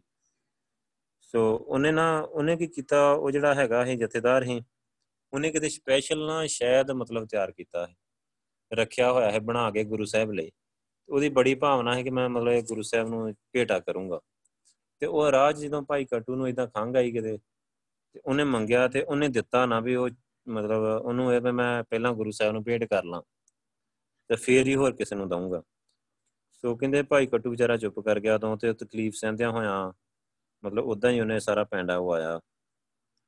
ਤੇ ਜਦੋਂ ਸੰਗਤਾਂ ਇੱਥੇ ਪਹੁੰਚੀਆਂ ਗੁਰੂ ਪਾਤਸ਼ਾਹ ਕੋਲ, ਸਾਰੀਆਂ ਸੁਗਾਤਾਂ ਗੁਰੂ ਸਾਹਿਬ ਦੇ ਅੱਗੇ ਜਿਹੜੀਆਂ ਭੇਟਾਂ ਲੈ ਕੇ ਆਏ ਸੀ, ਤੇ ਉਹ ਸ਼ਾਇਦ ਵੀ ਉਹਨਾਂ ਨੇ ਗੁਰੂ ਸਾਹਿਬ ਦੇ ਅੱਗੇ ਰੱਖਿਆ। ਤੇ ਗੁਰੂ ਪਾਤਸ਼ਾਹ ਨੇ ਕਿਹਾ ਕਿ ਆ ਜਿਹੜਾ ਸ਼ਹਿਦ ਆ, ਇਹਦੇ ਵਿੱਚੋਂ ਬਦਬੂ ਆ ਰਹੀ ਆ, ਵਿੱਚ ਕੀੜੇ ਚੱਲ ਰਹੇ ਆ ਤੇ ਰਸਤੇ 'ਚ ਕੋਈ ਵਿਗਨ ਪਿਆ ਹੋਣਾ।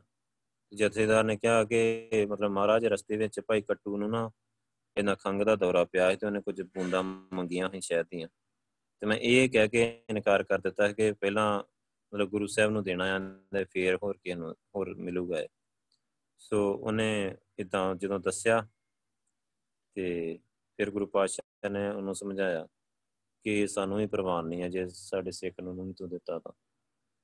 ਸੋ ਗੁਰੂ ਪਾਤਸ਼ਾਹ ਨੇ ਉਹਨਾਂ ਨੂੰ ਨਾ ਇਹ ਚੀਜ਼ ਉਦੋਂ ਦ੍ਰਿੜ ਕਰਵਾ ਦਿੱਤੀ ਕਿ ਜਿਹੜਾ ਸਿੱਖ ਆ ਨਾ, ਤੁਸੀਂ ਸਿੱਖ ਦੇ ਮੂੰਹ ਵਿੱਚ ਪਾ ਦਿੱਤਾ ਤੇ ਸਾਡੇ ਮੂੰਹ ਵਿੱਚ ਪਾ ਦਿੱਤਾ, ਇੱਕੋ ਗੱਲ ਆ ਕਿ ਤੁਸੀਂ ਜੇ ਕਿਸੇ ਗੁਰਸਿੱਖ ਦੀ ਮਦਦ ਕਰ ਦਿੱਤੀ ਜਾਂ ਜਿਵੇਂ ਗਰੀਬ ਦਾ ਮੂੰਹ ਗੁਰੂ ਦੀ ਗੋਲਕ ਆ ਕਿਉਂ ਗਰੀਬ ਗੁਰਸਿੱਖ ਆ, ਤੁਸੀਂ ਇਹਨੂੰ ਕੱਪੜੇ ਲੈ ਦਿੱਤੇ ਨਾ, ਸੂਟ ਲੈ ਦਿੱਤਾ, ਸਮਝ ਲਓ ਵੀ ਤੁਸੀਂ ਗੁਰੂ ਸਾਹਿਬ ਨੂੰ ਸੂਟ ਪਾ ਦਿੱਤਾ। ਇਹ ਬੜੀ ਵਧੀਆ ਚੀਜ਼ ਹੈ ਕਿ ਗੁਰਸਿੱਖ ਨੂੰ ਪ੍ਰਸ਼ਾਦਾ ਛਕਾਤਾ, ਕਿ ਗੁਰੂ ਸਾਹਿਬ ਨੂੰ ਪ੍ਰਸ਼ਾਦਾ ਛਕਾਤਾ। ਠੀਕ ਆ, ਸੋ ਇਹ ਚੀਜ਼ ਗੁਰੂ ਸਾਹਿਬ ਨੇ ਉੱਥੇ ਦ੍ਰਿੜ ਕਰਾਈ।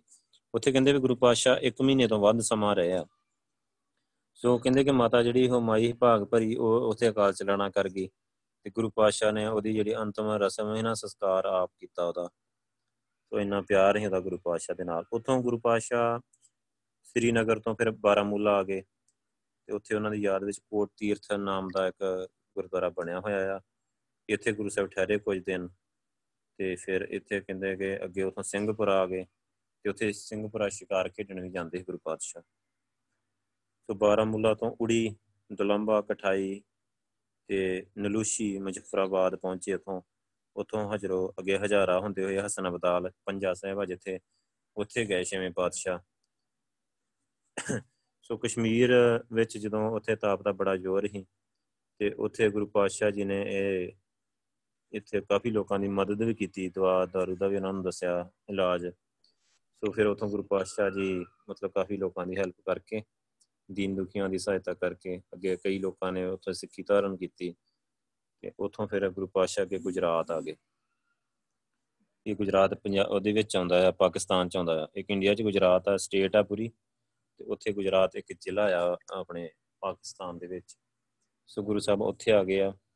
ਇਹ ਜਿਹੜਾ ਹੈਗਾ ਆ ਨਾ ਵਜ਼ੀਰਾਬਾਦ, ਅੱਗੇ ਲਾਲਾ ਮੂਸਾ ਦੇ ਵਿਚਕਾਰ ਦਾ ਇਲਾਕਾ ਹੈ ਸੋ ਹੁਣ ਇਹ ਪਾਕਿਸਤਾਨ ਦਾ ਇੱਕ ਪ੍ਰਸਿੱਧ ਜ਼ਿਲ੍ਹਾ ਹੈ ਗੁਜਰਾਤ। ਲਾਹੌਰ ਤੋਂ ਪਿਸ਼ਾਵਰ ਜਾਣ ਵਾਲੀ ਜਿਹੜੀ ਹੈਗੀ ਲਾਈਨ ਉਹਦੇ ਉੱਤੇ ਹੈਗਾ ਆ। ਸੋ ਉੱਥੇ ਗੁਰੂ ਪਾਤਸ਼ਾਹ ਦੀ ਯਾਦ ਵਿੱਚ ਇੱਕ ਗੁਰਦੁਆਰਾ ਵੀ ਬਣਿਆ ਹੋਇਆ ਹੈ। ਗੁਜਰਾਤ ਵਿੱਚ ਇੱਕ ਸ਼ਾਹ ਦੌਲਾ ਨਾਂ ਦਾ ਫਕੀਰ ਹੀ ਬੜਾ ਪ੍ਰਸਿੱਧ ਸੀ।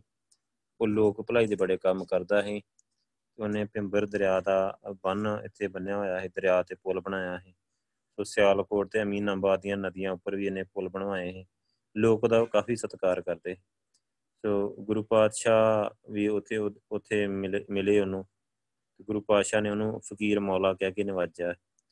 ਤੇ ਸ਼ਾਹ ਦੌਲਾ ਦਾ ਇੱਕ ਚੇਲਾ ਸੀ, ਜਹਾਂਗੀਰ। ਉਹ ਗੁਰੂ ਸਾਹਿਬ ਦੇ ਨਾਲ ਫੌਜਾਂ, ਘੋੜੇ, ਹਥਿਆਰ, ਸਿੱਖ ਸੇਵਕ ਦੇ ਸ਼ਾਹੀ ਠਾਠ ਬਾਟ ਨੂੰ ਦੇਖ ਕੇ ਬੜਾ ਹੈਰਾਨ ਹੋਇਆ। ਤੇ ਗੁਰੂ ਸਾਹਿਬ ਦਾ ਇੱਕ ਵਿਆਹੇ ਹੋਏ ਸੀ ਤੇ ਅੱਗੇ ਸੰਤਾਨ ਵੀ ਗੁਰੂ ਪਾਤਸ਼ਾਹ ਦੇ ਬੱਚੇ ਵੀ ਸੀ। ਉਹ ਬੜਾ ਹੈਰਾਨ ਹੋਇਆ ਵੀ ਇਦਾਂ ਮਤਲਬ ਇੱਕ ਗ੍ਰਸਤੀ ਬੰਦਾ ਐਡਾ ਧਾਰਮਿਕ ਤੇ ਰੋਹਾਨੀ ਆਗੂ ਨਹੀਂ ਹੋ ਸਕਦਾ ਉਹਦੇ ਹਿਸਾਬ ਨਾਲ। ਸੋ ਉਹ ਚੁੱਪ ਨਾ ਰਿਹਾ ਮਤਲਬ।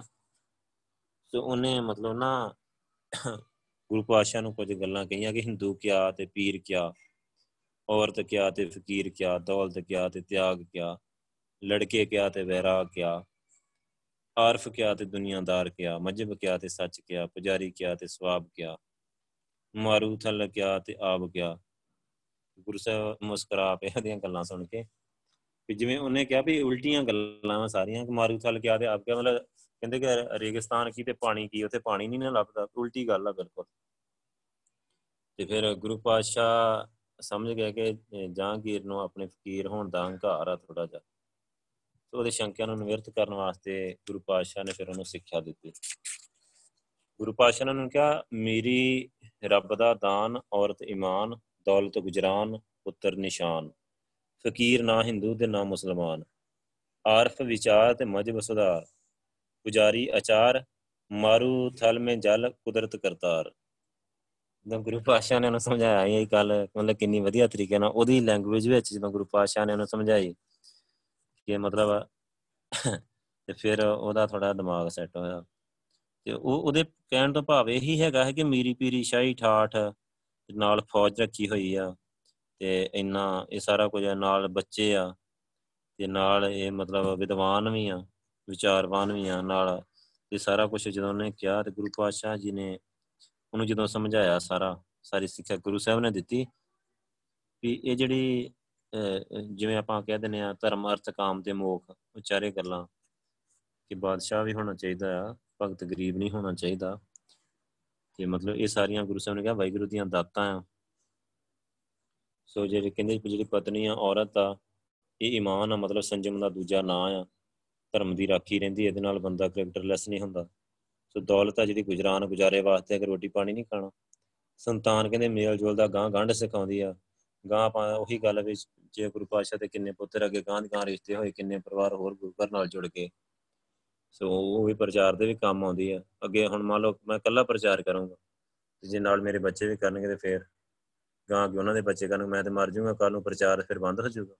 ਜੇ ਅੱਗੇ ਅੱਗੇ ਬੱਚੇ ਹੋਣਗੇ ਤਾਂ ਗਾਂ ਦੀ ਗਾਂ ਪ੍ਰਚਾਰ ਚੱਲਦਾ ਰਹੂਗਾ। ਸੋ ਗੁਰੂ ਪਾਤਸ਼ਾਹ ਨੇ ਇਹ ਵਿਚਾਰਵਾਨ ਹੋਣ ਲਈ ਗੁਰੂ ਪਾਤਸ਼ਾਹ ਨੇ ਉਹਨੂੰ ਸਮਝਾਇਆ ਕਿ ਮਜਬ ਆ ਜਿਹੜਾ ਇਹ ਕੁਰੀਤੀਆਂ ਨੂੰ ਖਤਮ ਕਰਨ ਵਾਸਤੇ ਆ। ਸੋ ਕਹਿੰਦੇ ਜਿਹੜਾ ਪੁਜਾਰੀ ਆ, ਉਹਦਾ ਇਹ ਮਤਲਬ ਨਹੀਂ ਕਿ ਉਹ ਛੜਾ ਮਲਾਂਗੀ ਹੋਵੇ, ਉਹ ਉੱਚੇ ਆਚਰਣ ਵਾਲਾ ਹੋਣਾ ਚਾਹੀਦਾ।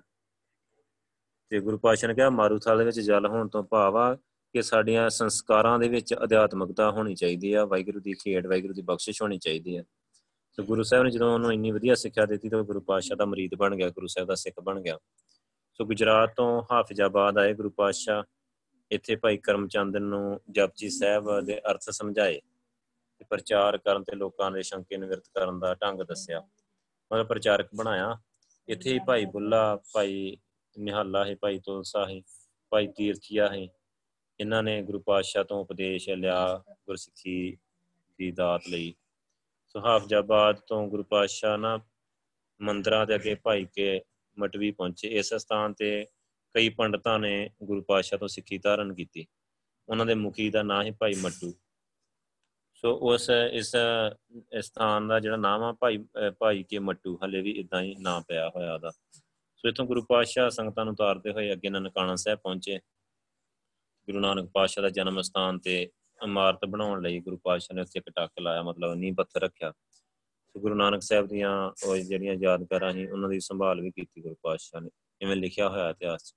ਵੈਸੇ ਜੇ ਆਪਾਂ ਗੁਰਬਾਣੀ ਵੱਲ ਜਾਂਦੇ ਆ ਤੇ ਗੁਰੂ ਪਾਤਸ਼ਾਹ ਯਾਦਗਾਰਾਂ ਨੂੰ ਜਾਂ ਇਹਨਾਂ ਚੀਜ਼ਾਂ ਨੂੰ ਪਤਾ ਨਹੀਂ ਮੰਨਦੇ।